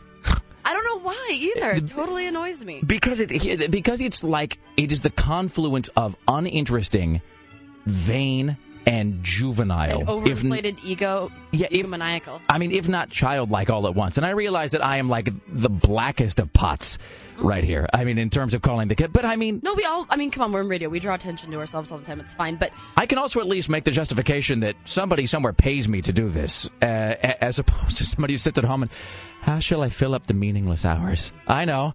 I, just was watching a. my socks. I'm busy filing all my Coldplay CDs in chronological order. Wish someone would love me. Weeps. And then Greg, and then Greg types, looks at the weeping girl. Uh, do one more here. Uh, this is the uh, second most annoying type of Facebook poster. The self promoter. Okay, we're all uh, says we've all probably posted at least once about some achievement. Sure, maybe your friends really want to read the fascinating article you wrote about beet farming, but when almost every update is a link to your blog or your poetry reading or your 10k results or your art show, you sound like a self-centered careerist. I, I can name that. I have no problem naming mine on Facebook. All right, go Bo ahead. Breedlove. Every day, every day, Bo Breedlove puts at least five or six updates uh, with his link to his blog. Really? And does it? And does his blog contain something? I mean, I'm not trying to pick on him. I know he's an easy target, but does his, does his blog contain something that really warrants that kind of uh, promotion? Yeah, well, so he's you know a, a young gay confused boy, and he's always talking about like his quests for love, and so Right. but he writes these like Is it really a quest for? Is it a quest for schlong? I mean, is that really what it is? um, no, but he is he's like a sensitive you know little man, Uh-huh. and so he writes it. So he so he has this blog that he writes all of his conquests on, but he's just like I said- Really? oh wait, here it is. Yesterday, one, two, three. Bo Breedlove's happy. That's Breedlove's- three conquests in one day. Is that what you're saying? Well, I'd be happy too. No, yeah, no. The, how many times he posted his uh, his website? So he is, in your estimation, is his when he says relentless self promoter, he's promoting the brand of Bo Breedlove, and probably also the fact that he's looking to get some probably at most hours of the day. I believe so. Well, I mean, look, if one can't use the internet for that, then I guess what is that technology there for? Each their own. Right. All right, so we are uh, and talking. people are 80 years old before they know it, so they might as well use it now. Hey, you know, as London would say, you've got to live every moment until you're dead, Tim. Uh, all right, so we are talking about the 12 most annoying types of uh, Facebookers. We will have some more entries on that here in just a bit. Let's welcome now to the Rick Emerson Show, uh, listener Kenny joining us down the studio. Hello, sir. How are you? Greetings. Um, I have a newfound respect for you guys. I don't know how you get up this early. Uh, well, I myself am full of drugs. I can't speak Ah, for anybody else. okay. I got to say, uh, Kenny, you're refreshingly normal. you are really, you're absolutely normal. What is He's a wrong with you? fella. Seriously, I mean, you are. Uh, I mean, you're a good-looking guy. You seem to be. I mean, like you dressed yourself, and yet well. Yeah, yeah. Uh, uh, you appear to have uh, both shaved and combed your hair. Uh, I shaved last night, actually. I mean, this is really, and you're wearing a shirt that. I mean, I mean, you're dressed well, but you're wearing a shirt that has the Konami code on it, which is fantastic. So Yes. excellent. So you listener. you have been a listener for some time, and you've heard us do video rodeo. Yes. And you write And- fantastic emails to us, too. Well, thank you. I try. So we video rodeo is this segment where we'll find some horrible video and then we make somebody watch it. And the deal is you can't look away. You've got to keep your eyes on the screen. And if you make it to a certain point, uh, then you win something. Now, typically we will have listeners come in and do this. You are actually the first listener who's been willing to take part of it because Greg watched it, uh, Don Taylor watched it, and um, uh, the, the, the what's his name, um, the first contestant for Survive It and Drive It, Dustin. Uh, no, not Dustin. The guy Uh, from Chad. Chad watched it Yeah. on Tuesday. But listeners all either had already watched it at home and therefore had decided they never ever wanted to see it again, or they had heard descriptions of it and it was so bad they didn't want to be exposed to it. So you are actually the first listener who's volunteered to come in and watch it. So I got to give you, uh, as the kids say, big ups for that, sir. Well, I already had nightmares. I've read, made the mistake of reading the title of it, and uh, Yeah, I mean, it seems unpleasant. Now, uh, we've not been describing it, and of course, as you watch it, we'll ask you to not describe it as well. You can give reactions, just don't tell what's happening in the screen. I will say it involves fluids uh, from a person. It involves a person's Expelling fluid. Yeah, it's a, it's a substance coming out of this person. Uh, if you would like to watch along, you can go to rickemerson.com and do that. That is rickemerson.com. And it's, uh, I don't know, maybe um, two or three blog entries down. You can see this just says video rodeo entry. You're actually rubbing your hands together nervously. Are your palms sweating? uh, yeah, uh, that's not all that's sweating. But yes. That's awesome. Yeah. All right. So let me uh, rack this up, and uh, I'm going to go ahead and turn this laptop towards you. All right. Can you see the screen, Yeah. sir? All right. Um, Now I'm going to angle this so that I can't see it. All right. Hey, uh, Rick, I prepared a brief statement explaining to the world why it is I chose to subject myself to this. All right. Let's let me, hear it. Uh, And it's short and clean for the air, I promise. All right, so uh, ladies and gentlemen, listener Kenny will now explain to you why it is that he will be participating in today's video rodeo. Um, and just so you know, I find it a lot easier to express myself when I write uh, things as letters from Bill to Sookie.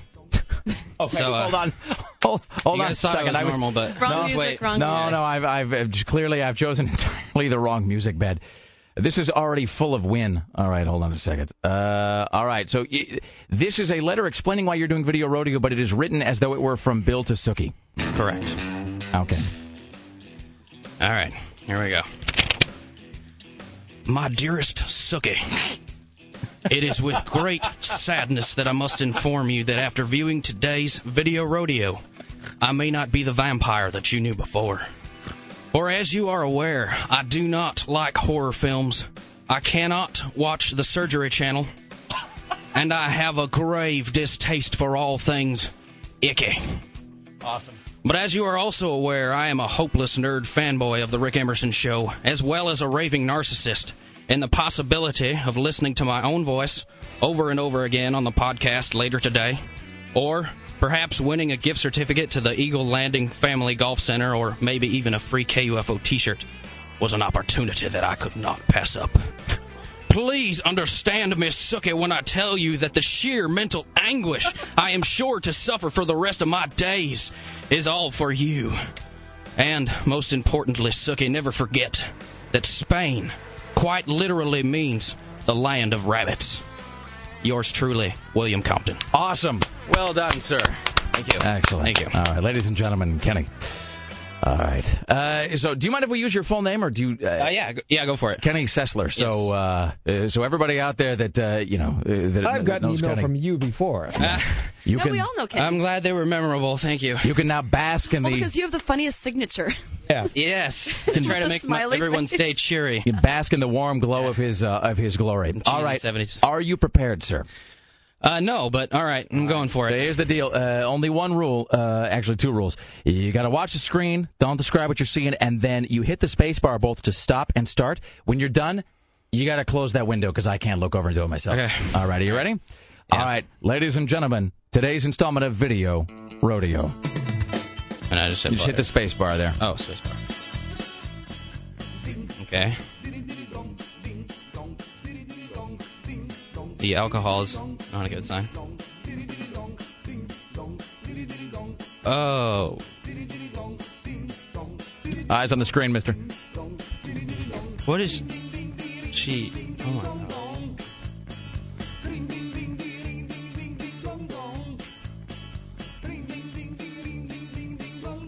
Oh no.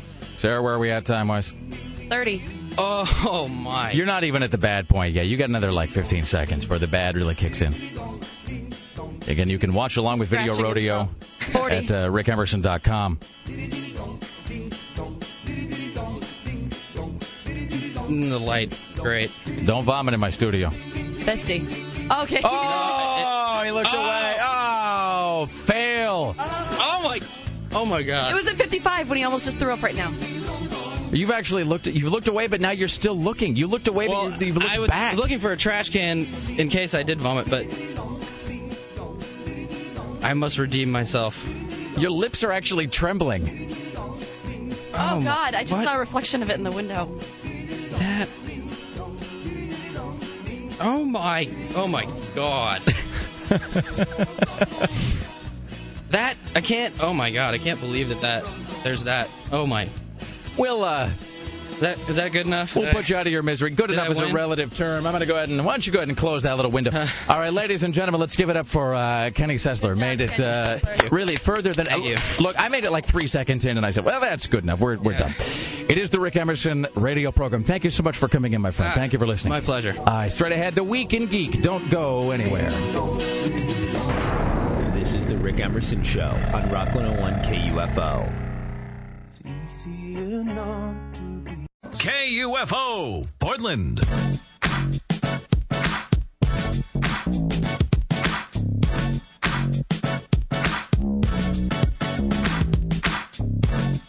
It's the Rick Emerson Show on Rock 101, KUFO. Thank you for joining us. It is 503 228 4101. 503 228 4101. Coming up here in just a, moment, we'll find out what's on deck for the week in Geek with Aaron Geek in the City Duran, also our good friend uh, Siegfried. Coming up at 740, more news from Tim Riley. 8 o'clock, Dax Holt from TMZ. And this guy, London. I don't think I can call him a London. He's a grown man. It's not just him, too. It's him and his band. Really? What about his people and his handlers, plus his entourage and his boys? and his entourage. The That's Band is going to be in here too. His many fans, are they Yes, going to follow him? Ah, You can get fetch them all coffee and whatnot. You suppose that? That's Yeah, not seriously. happen, ever. you can be there. You can be their fetching boy. yeah, that will not occur. Uh, good, good, good, good. Good God Almighty! Do you suppose they're listening right now? Yes. I'm a big. I have all no, your because albums. as soon once, yeah, I'm a- I, I'm- I think they probably feel they're too big to be listening to us right now. I would imagine that's the case as well. no. Truth be told, I was talking to the guy uh, Kino that I booked them with, and he said that they were really excited about coming on. Really? They, uh, they've been following us for many years. Okay. Suppose he's in- in his uh, motel room right now, just listening to like an iPod recording of his own voice over and over and over again. You're such an ass. Oh, I'm mysterious, aren't I? All right, it's 503 228 4101. Tim Riley is tracking the following headlines on this uh, Monday morning. Conniving hippies are taking up valuable parking spaces downtown today. They'll get what's coming to them. We'll find out. A New York City anchorman apologizes for using salty language on the air. And you may not see your Jewish friends around today because it is the Jewish New Year. Well, it will be at sundown tonight. As it is uh, Rosh Hashanah, I guess. Rosh Hashanah. It's 503 228 4101. You can also email if you like. It's rick at rickemerson.com. Uh, around the corner, we will have the Week in Geek with Aaron Duran and our good friend uh, Siegfried. What uh, can we expect from today's Week in Geek? Uh, in to, this week's Week in Geek, you can expect some uh, some grindhouse fun, uh, attempting to break a Guinness World Record, Mega Man, and cops training for the zombie apocalypse. Awesome. That is all on the way in mere moments. If you tune out now, you will bring shame upon whole family. It's the Rick Emerson Show. It's 503 228 4101. All of that plus passes to see Rob Zombie's Halloween 2. Stay there. We are live from beautiful downtown Portland, Oregon. Go nowhere. We return momentarily. It's Friday morning. This is the Rick Emerson Show on Rock 101 KUFO. The Rick Emerson Show returns. This is Rock 101 KUFO.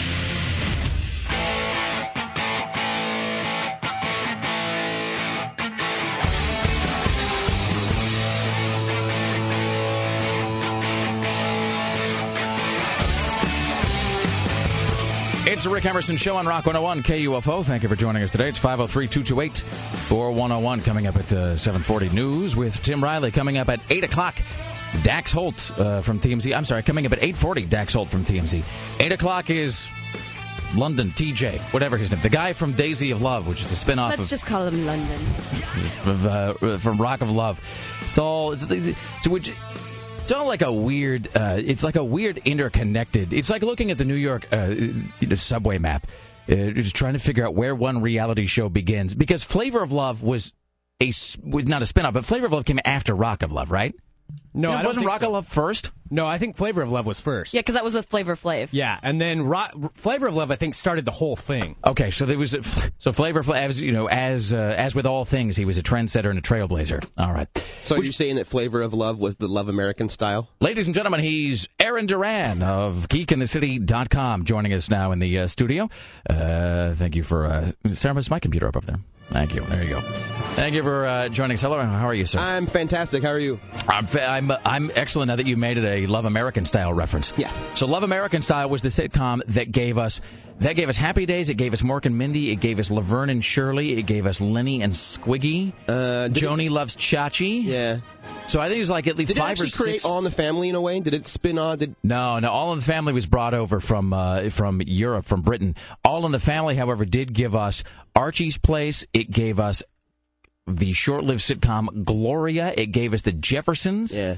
And the Jeffersons then begat uh, Maude. It gave it well done. Siegfried joining us now in the studio as well. It's uh, it, uh, see, this is the kind of thing where we can just spiral out of control into some weird sort of nerd nirvana. Uh, let's talk about the Week in Geek. Aaron Duran, what can people be expecting for their weekend? uh, for this weekend, the uh, first up is the fourth annual Pirate uh, Portland Pirate Festival that takes place in Cathedral Park up in uh, St. John's. It's the Saturday and Sunday. If you can only make one day, make sure you go on Sunday because they are attempting to break the Guinness World Record for the most assembled pirates in one location. Really? And uh, yeah. Doesn't And, the uh, actual? Uh, wouldn't you think the actual ocean probably holds that record? Maybe or uh, well, you know, it's a different or kind of Somalia pirates. at the least. Kind of pirates. No, no, these are, these are the wacky Disney pirates. These aren't the AK-47 and the belly pirates. Okay. And I went to that Just last checking. year, and it's magical because the Cathedral Park's under the St. John's Yes, Bridge. it is so, and it's going to be even bigger boat? this year. And Yeah, and they have a boat that fires cannonballs and stuff, and they have reenactments, and there are people like selling uh, bottles of grog, and yes, it's just it's there are people firing cannonballs in St. John on a regular day, but Yeah, but- this one's for pirates. this one's with the city's blessing, though, so it's all fine. It's a slightly lower tone. It is really magical. it It's is pretty cool. St. John's is a magical place. Maybe So many people at- maybe right next to that we can have a Guinness Book of World Records uh, attempt for the world's largest number of sharpshooters in one place on a boat going up and down trying to get the guy in the head through the window. Woohoo! That's a Somalia reference. Oh come on, it was only like five weeks ago. For the love of God. Eh. All right, well whatever. Uh, also, um, so th- there's that going on this weekend. If uh, that's not your thing, this Sunday is the PD, uh, the Portland Retro Game Expo, which is celebrating all things old school gaming. So that's going to be a. You mean like cool. role playing game or video game? No, video games. Really? Yeah. Where's Uh, that at?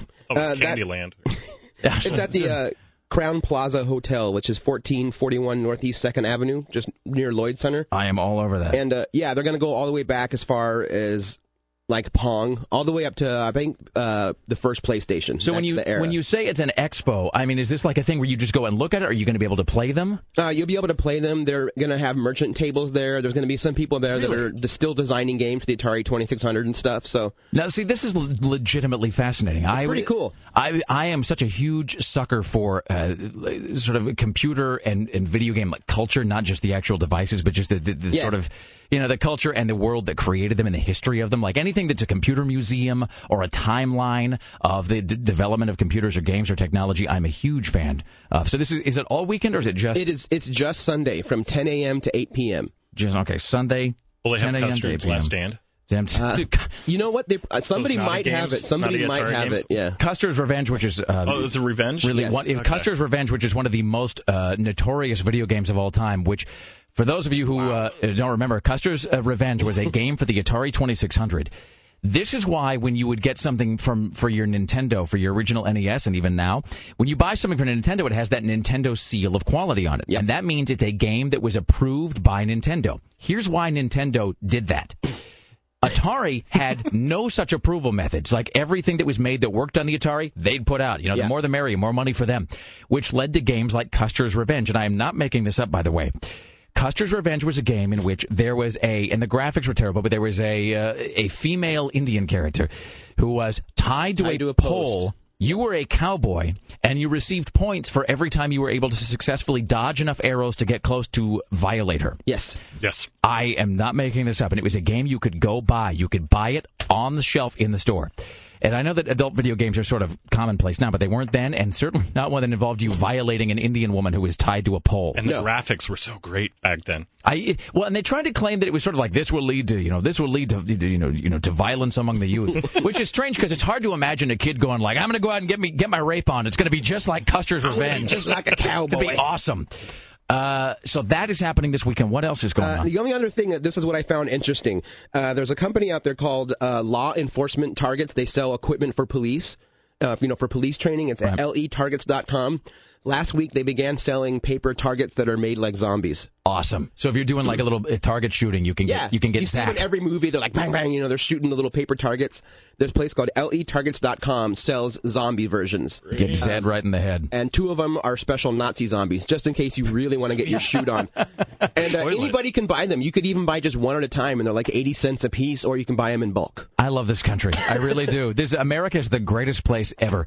Siegfried, let's talk about the Grindhouse uh, thing that's yeah, happening tomorrow. Saturday, Saturday um, tomorrow, uh, seven thirty at the Hollywood Theater is the uh, we have the Invincible Pole Fighter, which is probably my favorite uh, martial arts movie, um, hands down. It's uh, stars Gordon Liu, and uh, you might remember him from uh, Kill Bill. He was the guy who, um, who was Pai Mei, who was the, the the guy who had the, the long, long gray beard, the trained. and he was also had the Kato mask with the crazy 88s, and he is a really cool dude. And he comes out and he fights with the pole, and he um, there's a long like 15 minute action sequence that is just absolutely unbelievable. It's it's better than Kill Bill, better than Matrix. It's a Shaw Brothers movie, 1980s. It is by far the best martial arts movie out there.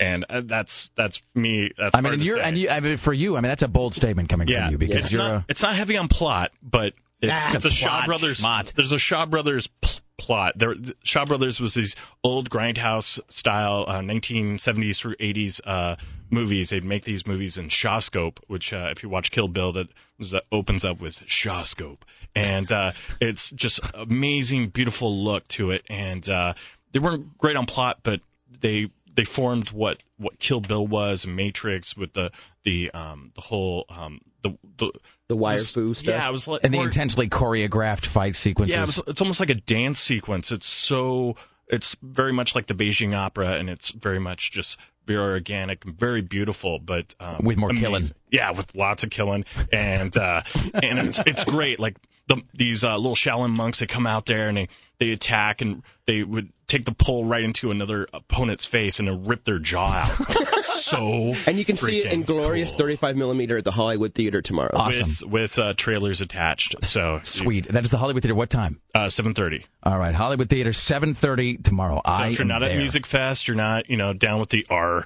then definitely come out. I can tell you right now, I'm going to be there. Excellent. Aaron, uh, uh, Geek in the City Duran. You can find out more about everything going on in the world of geekery at geekinthecity.com, as well as our good friend uh, Siegfried. Thank you all. Thank you. Uh, when we come back, we have news from Tim Riley later on this hour. London will be here. It'll all be crammed into this one place, into this one small studio, London. Uh, also, Katie Harry, who is the fourth and final entrant in the KUFO's Survive It and Drive It contest. You stay there. We're back after this. This is the Rick Emerson Show on Rock 101 KUFO. Broadcasting in low definition. Are you just gonna let me bleed out? The Rick Emerson Show returns. This is Rock 101 KUFO.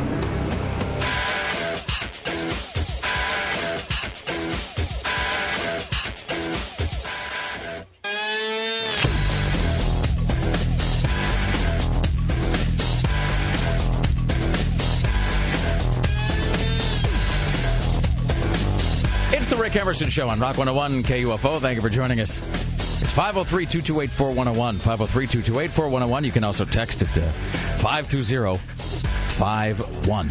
Uh, coming up at uh, 8 o'clock, ladies and uh, gentlefolk, uh, we're going to have London uh, from the Party Death. Uh, he's going to be in the studio with us. That is coming up at 8 o'clock today. You've also seen him on Daisy of Love. At the news desk, it is your personal savior, Tim Riley. In the news with Tim Riley. Good morning from the KUFO News Center downtown Portland. 744, sunny day today. Rain tomorrow. If you have to come downtown today, you're going to turn into a hater. Some do-gooder hippies are taking valuable parking spaces to build mini parks. What are they going to do? They're going to block these parking spaces and put down real grass. They're going to roll it out, put in park benches and chairs and things that these hippies enjoy. Uh, so they're going to be doing this randomly here in Portland and in Lake Oswego. The best slash worst part of that article, by the way, where they're talking about these uh, idiots that are going to be blocking parking spaces, where hardworking men and women are trying to put their automobiles so they can be productive. You sons of bitches. Seriously, good thing you guys can take the day off to be jackasses. It must be nice to have so little to do that your fat American ass can just go sit so you do sit there on your on your uh, Snackwell's thighs blocking a space that someone is trying to use so they can contribute to the American economy, you bastards. Anyway, so there's that, But and then save the planet, Rick. and then- save the planet. Sorry, Sarah, I'm ashamed of my carbon footprint. And then in the article, they actually note that they're expecting some sort of guerrilla blockages to also happen. In other words, sort of de facto encouraging a, just a bunch of shiftless, lazy, stinking, godforsaken, unemployed, hairy legged hippies to go stand in a space. And let me just, one other thing on this. Sorry. One other thing on this. This reminds me of something that happened to me again like two days ago when I was down by Powell's. You know what this is a variation on? This is a variation on the person who is standing in a spot holding it for someone that they think is going to be arriving by car in Oh. like shortly. No, no, no. I wouldn't handle No, that. I was trying to park at Powell's on the street in one of those, uh, you know, the spots that's parallel to the, to the sidewalk, and a woman who was holding a little dog, uh, like a little pocket dog or whatever. A woman is standing there in the spot, just standing in the middle of the parking lot, and I and I and I kind of stopped my car and I looked at her, and she like waggled her finger at me and shook her head. you didn't say anything? Well, what am I going to say? I mean, Oh. it's like I'm, I'm in a car and she's a say. Mm. woman holding a dog. Like I can't. That's that's going to look bad if I just begin ramming her repeatedly, and the dog might be injured. So you could um, have just laid on the horn and had her. Oh, it was so. I mean, and and you know what? And I circled back around later, thinking I could another space, and she was still standing there. So the space had still not been used. She was clearly just waiting for somebody. Oh, it just it drove me up the wall. Here's Tim Riley. So on another topic, that veteran New York City anchorman who used obscene language on television is apologizing. uh, Ernie Anastos has been on the air in New York for some 30 years. He's well known, and he was engaged in happy talk with the weatherman Nick Gregory. He was saying it takes a tough man to make a tender forecast, and referring to an old uh, Perdue chicken commercial. What he meant to say was, keep plucking that chicken. Instead, is that his explanation? Yes, this came out of his mouth. Takes a tough man to make a tender forecast, Nick. I guess that's me. Keep that chicken. Okay, I'll do All right, before we continue, We're gonna be fine. Found lots of readers. Well, Ernie Anastos says he apologizes if anyone found his uh, salty language objectionable. Just want to say I misspoke during last night's newscast. I apologize for my remarks to anyone who may have been offended. Who may have been offended. Takes a tough man to make a tender forecast, Nick. And I guess that's me. Keep that. All right, The best part is when they're laughing. Do you suppose that's because And, and the poor girl sitting next to him, Who looks her eyes are stricken. popping out of her head. Do you think they laughed because they didn't register it, or because They're they're supposed to laugh. they're anchor people and Yeah. they laugh because that's what they're supposed to do, or were they trying? Were they laughing as a way to try to distract from it? Like no one heard that, did they? Oh, I'm going to go drink. It's only New York City. It's only the number one television market in the country. We're only on the internet. What could Nobody- possibly have nobody, happened? Nobody saw this. Oh, here's Tim Riley. So we still don't know the name of that girl who falsely accused five men of gang raping her at New York's Hofstra University. We do know she's 18 years old. Her name has not yet been released. As it turned out, it wasn't a gang rip at all. As a matter of fact, it was behavior that she welcomed. She was a willing participant, and the cops had a video showing that to be the case. We also apparently now know the Hofstra's a bigger party school than we were previously Yes. led to imagine. Well, neighbors who know this 18 year old woman say she had a good upbringing, and she there's nothing in her family to suggest that they found uh, gang raping, uh, well, acceptable behavior. Every parent, I think, raises them in a traditional and proper manner. But again, when they're out of our sight, sometimes it's out of our control. Okay. So there's nothing in her past Nothing in her past to suggest, To suggest that she would welcome such a behavior. that she would welcome simultaneous sex with five men, followed by five dudes. and they, they gang remem- rape they remember it. accusations. None of the family have ever recommended it. What would be in your past that would indicate that? Seriously, I this is Oh, just she like looks like she wants to be with five dudes. and claim gang eyes. rape. Maybe two or three, but not five. You know, there was this uh, there was this small item in her past when she had sex with five dudes and accused them of gang rape. I mean, there's really there's nothing that you could ever do that would that would be foreshadowing for that. And by and let me just also ask this. I mean, th- you said that the cops have got this video footage on the cell phone that exonerates the guys and shows that again we're not making this is a news story. We're not making this up. That she had simultaneous sex, will, consensual with five dudes, screaming next or whatever. I don't know what happened. now serving A eighteen. I'm saying, it's just sort of a ding. We have got to find out her name. I need to see what this girl looks like. I know. I, it was me too. And she's I, 18. we know on, she's people. 18, and there's nothing in her past to suggest. Imagine, imagine how many dudes happened. she'll be able to take on in a few years. She may move back to the old neighborhood. I Yeah, imagine. she's 18 and doing five. I mean, I, uh, really, onward and upward. I- seriously, either I mean, well, okay, yeah, never mind. I was going to dwell more on the physiology of the. Let's just move on. The district attorney uh, claims this woman is troubled. Her actions Really? and her demeanor depict a very troubled young woman in need of much help. Well, I would acknowledge that the uh, the the thing where she accuses them all of uh, putting the rape on her uh, later that that certainly acknowledges trouble. But otherwise, it just seems like maybe Well, she's at, so, at, at the scene she recorded, no, I hope she had her own cameraman. maybe she's sobered up afterwards. She's like, oh crap. Well, how drunk? I mean, see, but that's a lie. Like you would, uh, sir. I could get you as drunk as drunk Uh, could you be. suggest. And there's certain things you would never do. I'm not No, talking about that's this. Obviously, I'm not talking about this. But I mean, there's just certain stuff of whatever variety you would never do. But I mean, if she do. has slut potential to begin with, That's the thing. You know what it is? When you drink, the real person comes Mm-hmm. out. That's the deal. It's like I have that thing about the internet shows you who you really are. When you're drinking, you know, you you at least see it, maybe not the the whole person, but you certainly see a a, a, a portion. person. Well, you, you see one of their facets that is real, even if it's only one of the facets. So, as you said, clearly she has like skank potential. Not even potential. It's now been fulfilled. It's no longer theoretical. there's video proof of it. Five guys, and so Five guys. who is holding the, the We- I camera really need first? to know the logistics of this. and the, I need the logistics. Who's holding the camera? And then like how, who brought who brought it up? And like at what point? In other words, like who, did she suggest it, or did one of the guys joke about it? And she went, "Well, that's not such a bad idea, actually." and then there's these five guys. And I mean, do all? What are the odds of five guys in a room together, presumably Fraternity. Fraternity? I was going to say who don't mind seeing each other's tackle, Fraternity. but it's got to be a fraternity because there's a whole lot of weird uh, energy in Oh, yeah. fraternities There- anyway. I saw some messed up stuff at those places. Yeah, Guys in fraternities are always like one beer away from making out with each other anyway. You know it's true. Yeah. I mean, guys in fraternities. That's I mean, They're always smacking each other in the crotches. seriously, they all want to just put on like a leather hood and spank each other. It's just uh, it, it's like so clearly uh, obvious. All right, here's Tim Riley. So this is skull and crossbones of a different sort. That's exactly what it is. Next, you will have to have relations with Karl Rove while uh, Dick Cheney uh, films it.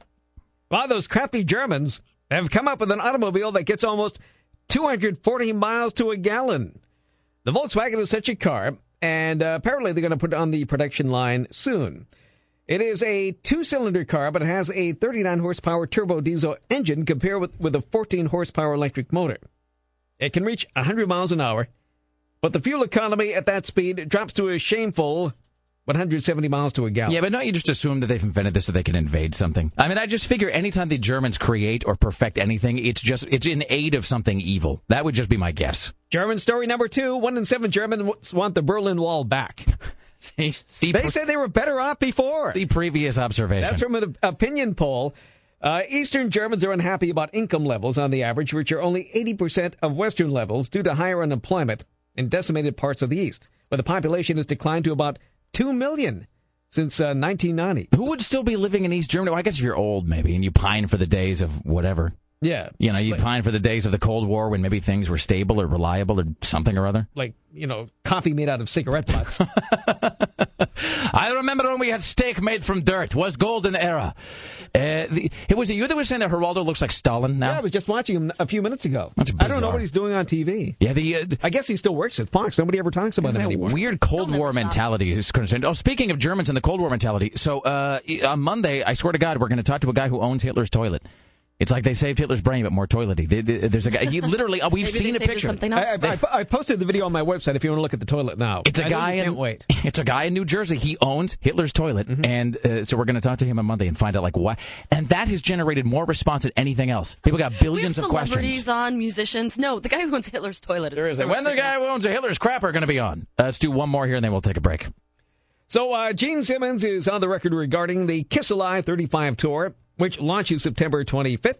The Kiss bassist tells Billboard that the fans can expect, quote, new outfits, a brand new stage, and millions more put into it. All right, then. I uh, I heard an advance uh, copy of some of the new Kiss songs uh, yesterday, and it's here's the great thing about Kiss is that no matter what you're looking for, they're a Rorschach. No matter what you are looking for, Rorschach, you will yes, they're a Rorschach. You'll hear it. Uh, Gene Court, Simmons is. uh, 'cause Court and Fatboy, uh, you know, in the afternoon, Court was here, and Court and I were listening to some of the new Kiss songs, and the, the chorus played, and I heard one kind of greatness, and he heard. He heard something else. It was a chorus where one of the lines that rhymes, I swear to God, it, it ends with the line, So, lady, take off your clothes. Which is like they just dispense with any kind of subtlety. It's uh, it's awesome. That movie Extract that I saw, I forgot to tell you that uh, Gene Simmons is in it. Really? He plays a lawyer. It's and he's actually he's pretty fantastic. Behold my shock. He can really act. Mhm. He actually can act. He was in a movie called Runaway with uh, Tom Selleck. I know he's like a totally sleazy, um, like sleazy lawyer, like you know, back of the bench picture lawyer. Awesome. Yeah. Uh, straight ahead, we will talk to London from uh, Daisy of Love, and of course, he's a member of the Party Death. Uh, they're going to be performing live uh, at Barracuda. Uh, tonight, ladies and gentlemen. Straight ahead. That's right here on the Rick Emerson Show, live from beautiful downtown Portland, Oregon. This is Rock 101 KUFO. Don't go anywhere. More of the Rick Emerson Show in mere moments. Only on Rock 101 KUFO. KUFO! Pop, pop, pop! Portland. It's the Rick Emerson Show on Rock 101 KUFO. Thank you for coming by. It is 503 228 4101. 503 228 4101. In uh, mere moments, we will be talking to uh, London from the Party Death. They're going to be at Barracuda tonight. All ages show. It is uh, from 7 to 11. Um, I'm sorry. It is it is all ages from 7 to 11, but it's 21 and over 11 after close, that. yeah. 11 to close. So after that, it kicks into a 21 and over show. It's 503 228 4101. You can also text if you like at 520 51, or you can email it as rick at rickemerson.com. Coming up at uh, 840, Dax Holt from TMZ. And uh, coming up at 820, it's about, the, I don't know, uh, 10, 15 minutes uh, from now, we're going to be talking to Katie Harrett. Uh, Harrett, Harrett. She is the fourth and final contestant for KUFO's Survive and Drive It contest, which might be the crazy begins. And we think she might also be the one who's been in prison. I mean, not that I would expect her necessarily to cop to that like right out of the gate, but you know, we'll see. We'll beat it out of her eventually. So that is coming up at 8:20, followed by Dax Holt. Uh, smells like the 90s at nine, and of course, and Fatboy this afternoon, three to seven. It's 503-228-4101. Tim Riley's tracking the following headlines on your Friday morning. A beloved chimpanzee is found dead. He could have had a heart attack. What does R U H P I R and G N O C means? It's a secret language of sexting. We'll tell you what they mean just moments. All right. Does it mean that I'm in a bathroom with five guys at some university in the East Coast? I mean, not me you, uh, personally, a understand, but no. is it's it's texting for I'm a trollop. It's 503-228-4101. If you watched uh, Daisy of Love on VH1, or if you are a fan of The Party Death, you uh, know the gentleman we're about to introduce. Let's welcome now to the Rick Emerson Show from The Party Death London, uh, and Jack, who are sort of uh, side by side here in the studio. First of all, I got to say, uh, well done on the Hanoi Rocks shirt, my friend. Oh, thanks. That is uh it- is that a vintage Hanoi Rocks shirt you're wearing there, or is that like uh is that is that a thing that like does somebody give that to you? Uh, I honestly can't remember. You just you just woke up in a puddle one day and it was you were wearing it. Jack is the best dressed member of the band. Yeah. I have to say He has some fabulous he, hair has, going on. he has the best T-shirts and the best hair. I I really am covetous of that uh, of that shirt. So uh, Hey, what yeah. does that mean? Don't I'm just saying don't I'm kidding. I'm kidding. don't pass You- out or I'll have to strip had it me off. until you. there. Um, Well, we'll uh, we'll give you a, a you know a footnoted version later. John, uh, London. So Uh, yeah. I have to ask, like right out of the gate, you, do, are you? It seems like you were a guy where music was, you know, came first. Music was your first love, and then you became the reality show guy. Or am I? Am I wrong yeah, I mean, well, well uh, first of all, not not to sound like a complete jerk, but but I if if if uh, Josh That would be It's- a lot better thing. Yeah, It sounds kind of yeah, douchey. right. Well, that was I know, gonna- I, I know, I know. Yeah. That was going to be my question. Is like my follow-up question was going to be: so if, you, if it's not about the show, why the London? I, I don't use it, man. David This is this is them. This this is. I mean, uh, Barracudas is fantastic. We were playing. You know, we're playing tonight. Is this the man that's doing this? It's the man. Dude. All right. Well, it's the man. always the man. It's always the man. You can't escape the man. He's everywhere. Well, so tell me how you come to be on. You're a guy, you're in a band, and then bam, you're on a show. Um, actually, um, uh, me and Jack, we've been in a band together for like like three years now, right? Three. It's- I think it's been that long. Yeah, so uh, we, so. we had broken up and uh, we were getting we got back together and went to go see uh, our friend Natasha's band play at a place called Greenhouse in New York and someone came up to me with a card and was like, "Come audition tomorrow." I was really drunk, so it sounded like a good idea at the time. I woke up the next day and around like 4 p.m. I was drunk again. Decided, hey, why not? You know, and then I did it and then I forgot about it. And a month later, I was drinking again and they called and were like, "You want to come out to LA?" And I was like, "Sure, why not?" And then I woke up there and it was just like, "Wow, bad, you know, bad call." So really, I mean, for anything good in your life to happen, you have to be drunk, and then when you wake up, you hope that the good thing transpired Well, during the fog. You, you either forget about it, or, or if it's bad, or you know, or you can at least pretend you forgot about it, so no one can blame you. If it goes badly, you can be like, "Ah, dude, I was drunk. I, I, uh, was drunk. I don't remember. I did that. You know. So you didn't go there on your quest for love. Uh, you know, no, not not initially. No, I mean, I, I just was like, why not? It's a chance. I mean, they the guys weren't too thrilled about it. I think. uh Oh yeah. Yeah. I'm glad that's past. It seems like all that awkwardness is a thing of the past now. Yeah. Eh, Were you? Well, was the band afraid there was going to be like some Stillwater thing where it's like you're in front and they're the out of focus guys in the back, or? I don't think it was that much, but but you tell Jack. What do you think? It, you know, would you say? Come on, Jack. Oh, why? Jack's still back on me stripping off his T-shirt. I've, uh, I think we- I've rattled him. We uh, we it's it's it's Yeah, still early in the morning for us. Yeah, no, no. But I mean, was it was it weird though? Like you're in a band and then suddenly there's the one guy who's on TV and he's you know I just, uh, well, I always thought it was uh, like the kiss of death, I guess, for a rock and roll band. Um, someone goes on TV and it's reality stuff, and I don't know. I was uh, at a different point of view back then, and actually uh, seeing the outcome and how uh, sincere Josh was on that show. It uh, kind of like changed the way I looked at it. And, Thanks, uh, man. Yeah, it was. Uh, yeah, I guess he didn't really look. Nothing like too stupid. Yeah, Yeah, Well, it was the first. That's night. what I do. I aim for not too stupid. Not That's too my goal every morning. That's as good as I could hope Well, for. It probably doesn't uh, hurt that you've got like a bunch of uh, young girls who see this show and you know then they come and they fling various undergarments at you because they think you're dreamy. They're supposed to be doing that. I uh, that's what I was told. Why I was hasn't- uh, It might be tonight. You never know. Because if that's supposed to be happening, I got gypped, man. I was to understand uh, that. See now you're just see now you're just uh, you're just asking. Now you're toying with them. no, no, no. I was to understand you rock band and then show and then undergarments uh, were thrown. But I mean, do you get people who come That's the how show it went 'cause- in the '60s. I mean, you know, Zeppelin. It was like you know, rock band, then reality show, and then undergarments. Sharks you in the closet. Uh, exactly. Yeah, sure. Yeah. yeah. When- Good story there. I mean, do you guys when you go when you go out on the road and, you, and when the party death is planned, you get a lot of people come and, and they they're kind of new to the music. They know you from VH1, and then they're converts, or or do they come and they're sort of you know they're like I don't know, this is way too rocking for me. I thought it was going to be more VH1. Like I have to go home now. so far no one's been like that but i mean we were like a new york band like we've been trying you know for a while and everything and um i mean this is definitely i mean i'm not gonna lie it's helped like our exposure but um i guess the whole goal is just like you know hopefully the music stands on its own and, and we can convert people from you know into actual fans. I mean it, this is this does give us an opportunity to do that. So it's up to us to capitalize on it and and uh you know make it not you know, make you know, so I don't have to be London anymore, and that you know the whole band stands on its own, and that we're known for being in the Party Death and not for the VH1 show. Uh, so we're talking to uh, Josh, don't call him London, uh, and Jack from the Party Death. Uh, going to be tonight at Barracuda. It is an all ages show from seven to eleven, and then uh, after eleven uh, is uh, twenty one and over. Uh, the website is myspace.com slash the Party Death. Let's talk uh, about uh, music about the band for a second. So what? And I and I seized on the Hanoi Rock shirt when you guys came in because I'm always curious about what people. Uh, you know, heard first, like what the song or the record or whatever, the first thing you heard when you were however old, and you went, "That is awesome! I have to do that for a living." Jack, I think it was uh, Guns N' Roses for me. Like Appetite or Yeah, pretty much Appetite for Destruction. It was just um, I heard big guitars and you know it was just always cool to me. And you, like that is a good job. I have to get that job right now. Yeah, it's pretty much uh, like the only thing I actually stuck to. So still doing it. Everything else just sort of fell through. So by default, you ended up as a rock guy. Absolutely. Well, that's that's how we're all here. So don't don't feel bad about it. And I mean, uh, Josh, you're. I mean, Um, I mean, uh, uh, GNR is is uh, you know I think was like the first.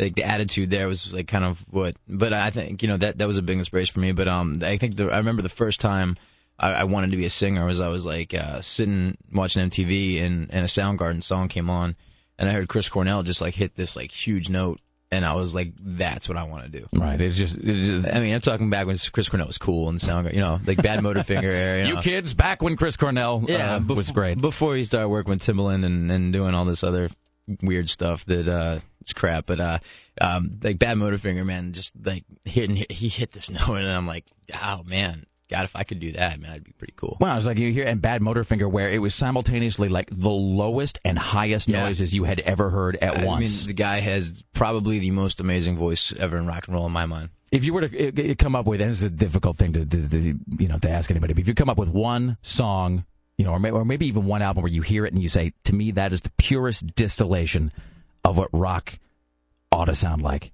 You know, like if if somebody asked me that one time, and you know, you, I've got whatever. one. I've got one I think might be a general consensus right now. Uh, ACDC, if you want blood. And Yeah. that's been like a band favorite lately. Um, that's just a that's just a whoa. Uh, that's a uh, I nice self edit. I caught that. That's a that's a that's a that's a really that song come to me it just kind of sounds like rock and roll. Well, it's just, I mean, it's like a, just a saw being taken to your ears. I was, I, and I was going to say whole lot of Rosie, so it's the same Yeah. thing. It's that it's, Whole Lot of Rosie, boiled yeah. down. Exactly. That's that's. I mean, you know, I'm not ACDC isn't like my favorite band, but but I mean, you could pretty much put on any ACDC song and be like, that's rock and roll. You know, right there. You know, big riffs, uh, great leads. You know, like really in your face vocals and attitude. So you guys are on tour right now, but when you do any sort of a, you know any kind of reality show, it seems like everybody. I don't know. It's like when you do the show, they they sign you with an option for like fifty more, you know, and everybody kind of gets the spin off of the spin off of the sequel of the whatever. So did they come to you? And they're like, hey, that worked really well on the Daisy of Love. So um, we're thinking, uh, i- i- Josh of Lo- Love, Josh, Josh London, Josh Love, something. Your I own? haven't heard a word from those people since. Well, that's before the power of this show, sir. You're gonna, by the end of the day, Well, I mean, let me let me just say a couple of things. I basically was made to look like a homeless, uh, illiterate, sex addict, alcoholic. None of which was completely true. Uh, so you know, uh, and I think uh, I was I was probably re- because I was so boring. I think they had an in for me, so they just kind of like took like you know me being like you know there's a homeless guy down the street there, and then you know they would except they were and they were homeless. like homeless, yeah, me. You know, and that's it. You know, and, and then uh, it became, you know, Was it watching reality shows in America? Did you have when you went on? Did you have any idea of like, okay, here's some stuff I don't want to say because I don't want to be taken out of context? I never watched any of them. I mean, you know, I mean, I I went, I kind of went out of my way to not embarrass these guys, and I didn't really do a great job. I was going to say, how successful was that? No, I Yeah. tried. I tried. You weren't too Yeah. embarrassed, were you? Yeah, no, not really. And passing I out drunk is kind of cool. Isn't I kind of got over it. I just Uh. kind of stopped watching. So I only watched the last. I watched the last episode. Did you did you leave and then come back or Yeah, something? Did I- they did they ask you to come back? Um, you know, it was. Uh, I mean, me and me and Daisy were talking off camera, and um, we were like text messaging each other and stuff. And uh, you know, they uh, and and you know, it was kind of it, it was weird. I guess you know, a couple people they found out and took her phone away, and then people were like, "Look, if you want to talk to her, just come back on the show." So, um, you know, at first I was I was going to, and then I was like, you know what? It's because I, I did really like her, and I'm thinking it's uh, you know, just reality TV. It's a setup, whatever they want to, you know. Um, so I missed like one flight back out to LA, and told them I can't do it. And then they called again, and were like, "Come on, just come back out. She really likes you. She misses you." And I was like, "All right, well, see if that's for real or not." No.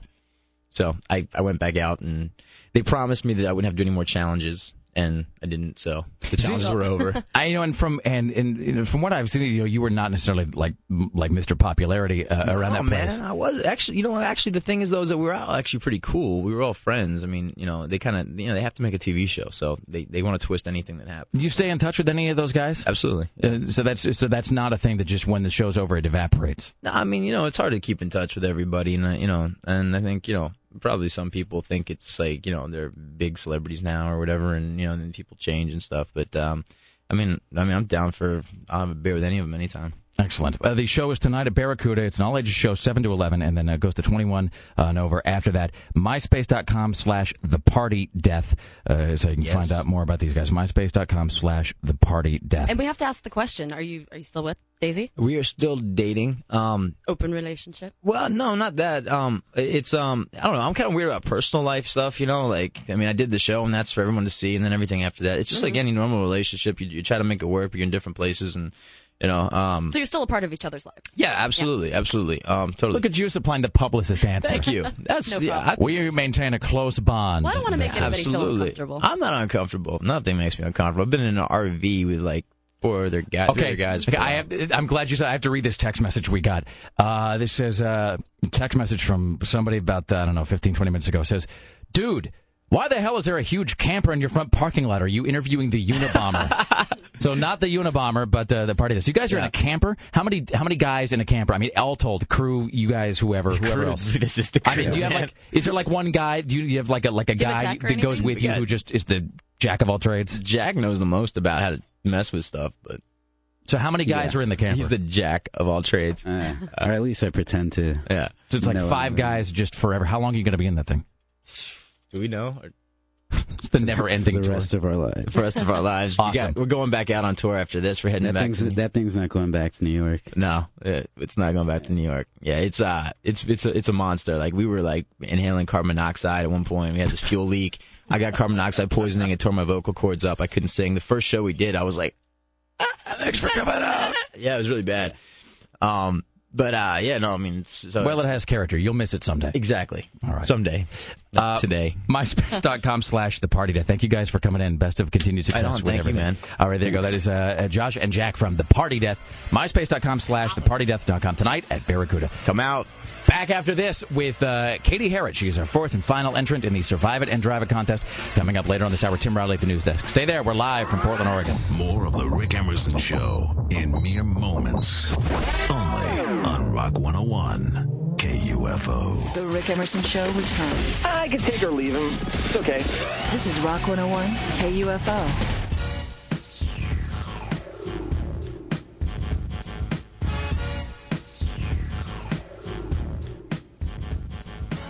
It's the Rick Emerson Show on Rock 101 KUFO. Thank you for coming by. It is 503 228 4101. 503 228 4101. Uh, Have you been listening to the show this week and uh, to the station in general? You know, they're coming up Monday at 7 a.m. We begin uh, KUFO's Survive It and Drive It contest. It's uh, happening at 4th Plain at Auto Mall Drive at Dick Hannah Dodge.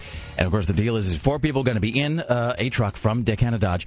And at the end of however many hours, days, weeks, uh, everybody will have given up at some point. They will have uh, pulled the ripcord and uh, gone home. And whoever lasts the longest, they will uh, take that truck with them. So they will win the truck. And it's, uh, you know, my wife was asking me some questions about, like, I, she was under the impression it was somehow like a big, spacious, route, like a sort of car where you could be, you know, like stretching out and laying down. And I made the point that it's a truck and these are seats. So it's going to be four people, one person to a seat, and they're going to be rotating. They get out every three hours uh, for about 15 minutes. But other than that, they're you know they're kind of once once they're in it, they're in it. So we've interviewed one of the contestants every day this week. This leads us to uh, today. Let's welcome now to the uh, Rick Emerson Show, Katie. Is it um, Harrod? Is that how you pronounce your last name, Katie? Yes. Okay. Uh, uh, welcome to the show. How are you today? Doing pretty good. So, what prompted you to enter this? Well, I saw the chance to win a truck and I got excited and knew I could do it, so I went ahead and entered. Were you surprised that they uh, uh, they selected you? No. You just uh, you figured that with your radiant personality, it probably was a given. Oh yeah, definitely. I when I set my mind on something, I go for it. What is the last thing you went for after setting your mind upon it? Uh, BC Rich Warlock guitar. Is that now? Is that a thing you won? Is it a thing you bought? Is it a It thing is- you learned? It is a thing I won. It's a guitar. Where did you uh, Where did you win that? Uh, Doc's 82nd. Excellent. So How did you win it? Uh, raffle. And so, when you go into this on Monday, are you going to have? Uh, do you have a strategy in mind? Do you have something you've sort of uh, planned out? I've been working on this ever since I found out on uh, last Monday. And when you say working on it, what is? Oh, thinking about strategies, what I can do, psych people out. Does your strategy involve uh, punching anybody in the face, or perhaps burning somebody with something? I don't think we're allowed to have matches or anything like that. Does it involve verbally abusing? I like that. This, that was the best answer ever. denial. Not that I wouldn't do it. Not that it hadn't occurred to me. Just that I don't believe I'll have the proper fire making tools. Rick, Actually, Are you the one who's been in jail? No, I don't know where that came up. You've not been in jail? Nope. You've, have you been arrested? Nope. Ever stayed the night in jail? No. You've not been detained by law enforcement? no. Well, we're at the end of the week, and I can't figure out exactly who's been. Somebody's not lying. Somebody's lying. Yeah. Somebody somewhere has a jailhouse tattoo that they are not revealing to us right here. Uh, are you the one who? Are you the one who's crazy? It doesn't say here. There's also uh, well, apparently somebody's been to jail and somebody's crazy, and no one wants to admit that they're the jail person. I thought somebody might admit they're the crazy one. Well, if you admit you're crazy, then you aren't really. So That's true because then you'd be aware of it. Look at you, and the pupil becomes the teacher. All right, well done. Uh, so it says here, you, so you got uh, some stuff here, you know, your likes and dislikes. Your least favorite food and beverage. It says, I hate yogurt and Jose Cuervo. Is that like separately or together or both? like, is that some unholy mixture that you were fond of at some point in your life? No, they're separate. Okay, and so th- was there a particular, was there a, a, an incident that led you uh, to be uh, distancing yourself from Jose Cuervo? Ah, weekend in the woods and doing a chugging contest with some other chick. Uh, did you win the contest? Um, won and lost. I mean, one sort of a relative term, I would imagine. Yeah. How much did you? Uh, how much Jose Cuervo did you consume in said contest, to the best of your memory? Boy, um, about a fifth. Really? I mean, like in, in what period of time? Oh, it just chugging away. All all at once. They, Are you sure that you're not a zombie of something? You're not, in fact, dead now and still just walking around? I mean, that's a lot. That's a that, that is impressive. And the kids, she's not a role model. Don't go chugging Jose No, I- Cuervo. but I I, mean. I mean, are you talking like full on John Belushi in Animal House, tipping it back and you and chugging it a, a fifth of Jose Cuervo? Yes, I wouldn't uh, recommend that to anybody. Sarah, I'm going to tag you at this point. You have to weigh in on that. I just, I would think you'd go into shock or something. I think your body would just much- tap out. I mean, just sort of, I, that's it. Dead. Yeah. No, I've I've never seen anyone do that. That's impressive. Not in one, like one fell swoop. Do you feel like this has prepared you for the uh, if the fact that really you can take anything at this point? You're you're battle tested. I think life has prepared me for this. Would you say you're particularly friendly? Do you do you plan on making some friends while you're there, or do you just want to win? You're just in it to win it. I, I'm I'm a friendly person by nature, but when I got my game face on, there's no no holding back. Are you planning in some psychological warfare? Um, I'm keeping it keeping it to the best that I can do. You're uh, you don't want to give away the strategy. Oh, not like you know the other guys that did. Uh, so you uh, you married, single, kids? I am married. I have two beautiful kids. All right. Are you gonna miss them? Oh yeah, but you know, mommy's gonna win a truck, so By the way, I should note I'm looking at the uh, I'm looking at the the, the uh, questionnaire you filled out here. And it says, "What is the one? This is great. What is the one thing you would miss the most if selected to participate in the contest?" And actually, you just you put down networking on my computer, not actually, Not not, so much- actually my husband or my children. Not so much the two human beings you created, well, that's a given. Uh, it just goes, "Mommy still loves you, kids." It's uh, but she loves Facebook more. Mommy loves her mahjong games uh, to a somewhat greater degree, but don't take any personal offense at that. So you're going to be uh, you're gonna be fun. I'm excited to watch this. You're gonna be, and you're gonna be in this truck, and uh, we should make the point that you're gonna be there, you know, with three other people, but there's no no uh, books, no music, no. I mean, you're gonna be listening to the KUFO, but that's it. There's no video games, no computer, so people are gonna be there basically just stuck with each other and their own minds. So what do you do? I mean, do you uh, what do you do normally to sort of occupy yourself? You're online, you read, you watch TV. Are you going to be missing those things at all? You think you can just handle being sitting there by yourself in the space of your own your own head? Yeah, I think I should do all right. Um, I do like networking on the computer a lot. Uh, that takes up a lot of my time. Um, Is this the work kind of networking or the playing bejeweled kind of uh, oh networking? no, no, this is work network. It's uh, part of my hobby, doing promotions for local bands. So you're going to be there in the truck, and you're going to be listening to. Well, it's going to be it's going to be us for a lot of it. It's going to be KUFO, and then whatever we and whatever else we decide to uh, to subject you to. what is your uh, what's your favorite music? Favorite band? Pantera. Excellent, good for. In fact, it says right here. It says Pantera right here uh, in huge letters. Actually, um, what is your least favorite music? Uh, like I said, the jigaboo rap. What does that mean? Yo, homie, yo, homie, what's up? That's awkward. And then an awkward long silence fell over the room. I'm just gonna make a little note to myself here. All right, is that a is that a sentiment you express often in that uh, in that term? Uh, when I'm talking about that kind of music, yes, and so many other words that Have I you- shouldn't say on the radio. Has that uh, has that uh, gotten you into trouble? No, not at all. You feel like there uh, you- feel like there might be some sort of a confrontation in your future at some point uh, with uh, with such salty talk. No, I can hold my own. Now, of that, I have no doubt. Have you ever punched somebody? No, actually, I haven't. Are you lying about that? You seem like you might be the punching kind. Um, you might be. You might seem like you seem like the kind who might find yourself at a party late at night somehow, and things have gone terribly wrong, and everyone has had a great amount of alcohol, and the next thing you know, you're on the lawn and you're having to uh, you're having to slug it out. No, I talk a good game, but if it comes to that, I won't hesitate. All right then, Sarah. Questions? I'm good. Greg Nibbler. I'm good. Tim Riley. I think we covered just about all of it. On that note, ladies and gentlemen, her name is Katie Harrett. Uh, she will be taking part in Monday's Survive This It and Drive It contest coming up this Monday, 7 a.m. You can go stare at her awkwardly through a window all day if you'd like. Fourth Plain and Auto Mall Drive this coming Monday, ladies and gentlemen. Back after this with Tim Riley at the news desk. Don't go anywhere. Attention advertisers.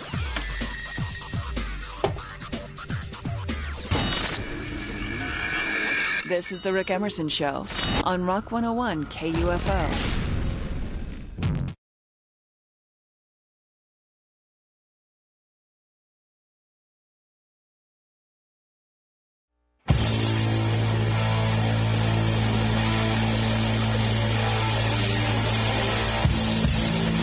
Well, I think I speak for everybody when I say, good Lord. It's the Rick Emerson Show on Rock 101 KUFO. Well, Katie Harrod certainly a. Uh, Character? that's right. There she's a pistol.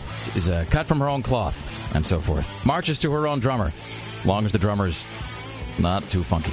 it's 503 228 4101. Or a man uh, with an alarm clock around his neck. the I mean, wow! I just, let's welcome now to the Rick Emerson Show, Alpha Broadcasting marketing guru and uh, overlord of uh, the Survive It and Drive It contest, Susan Reynolds.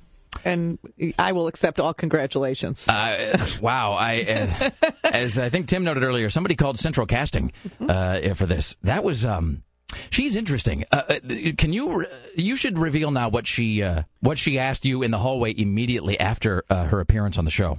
Well, she had a list of questions, and um, I- I don't really want to say all, all that was on that list, but she pointed to one thing. She didn't even really want to speak the word, but it, it sort of goes along the lines of what that female astronaut did when she was driving across the country in pursuit of uh, uh, the diaper lady. Okay. So there Was was she- a question about whether or not that was legal and, and within the you know constraints of the rules. Was she, was she allowed to uh, excrete in a, in a without leaving the vehicle? Grandma's special diapers? Grandma's special pants. So you know, I, I I I put a kibosh on that, Thank you. And I think every, I think I speak for all humanity. and the other three in the car. God Almighty. I uh, uh, Tim really I think summed it all up when Tim said, "I think we have heard all that we need to know." Uh, so of course Monday, the, all will be uh, underway, and um, you know we'll have webcams so the Thank- listeners can. Thank God for that, and Mhm. thank God that we are not yet in an era of smell-o-vision. I think I uh, that's an ex- assembled sigh of relief from everyone. All right, Susan Reynolds. Thank you, Susan. May you go with the Lord. That's all I can say. All right, Susan Reynolds, ladies and gentlemen. It's 503 228 4101. 503 228 4101. In mere moments, uh, we will have uh, uh, Tim Riley will be uh, joining us. Let's, uh, without further ado, uh, talk to our good friend Dax Holt, ladies and uh, gentlemen, from uh, TMZ. It's the Rick Emerson Show. Let's welcome now from TMZ our good friend Dax Holt. And good Friday to you, sir. How are you? Good to you. I was to say good Friday to you too. I'm doing. I, I'm doing well. I'm just happy it's uh, almost the weekend. You and me both, my friend. Let's uh, talk a bit about Michael Jackson's estate. So I know that there's, uh, they've, we finally had some revelations about, I guess, the estate and how much is going to be paid out uh, to the various heirs and whatnot. What do we know? A lot of money is going to these kids and the mother. Uh, the kids are getting sixty thousand dollars a month from the estate, uh, and Catherine Jackson's getting twenty six thousand dollars a month, and it's going for everything. She's got. She has a personal assistant. She's got a thousand dollars she's asking for a month for personal grooming, uh, a driver, and it all adds up. And then I was looking, and the kids throughout the entire year, they're getting seven hundred and twenty thousand dollars like as a budget. And so they're living with Catherine Jackson. So this obviously is going to go to their, you know, the expenses she will incur while raising them.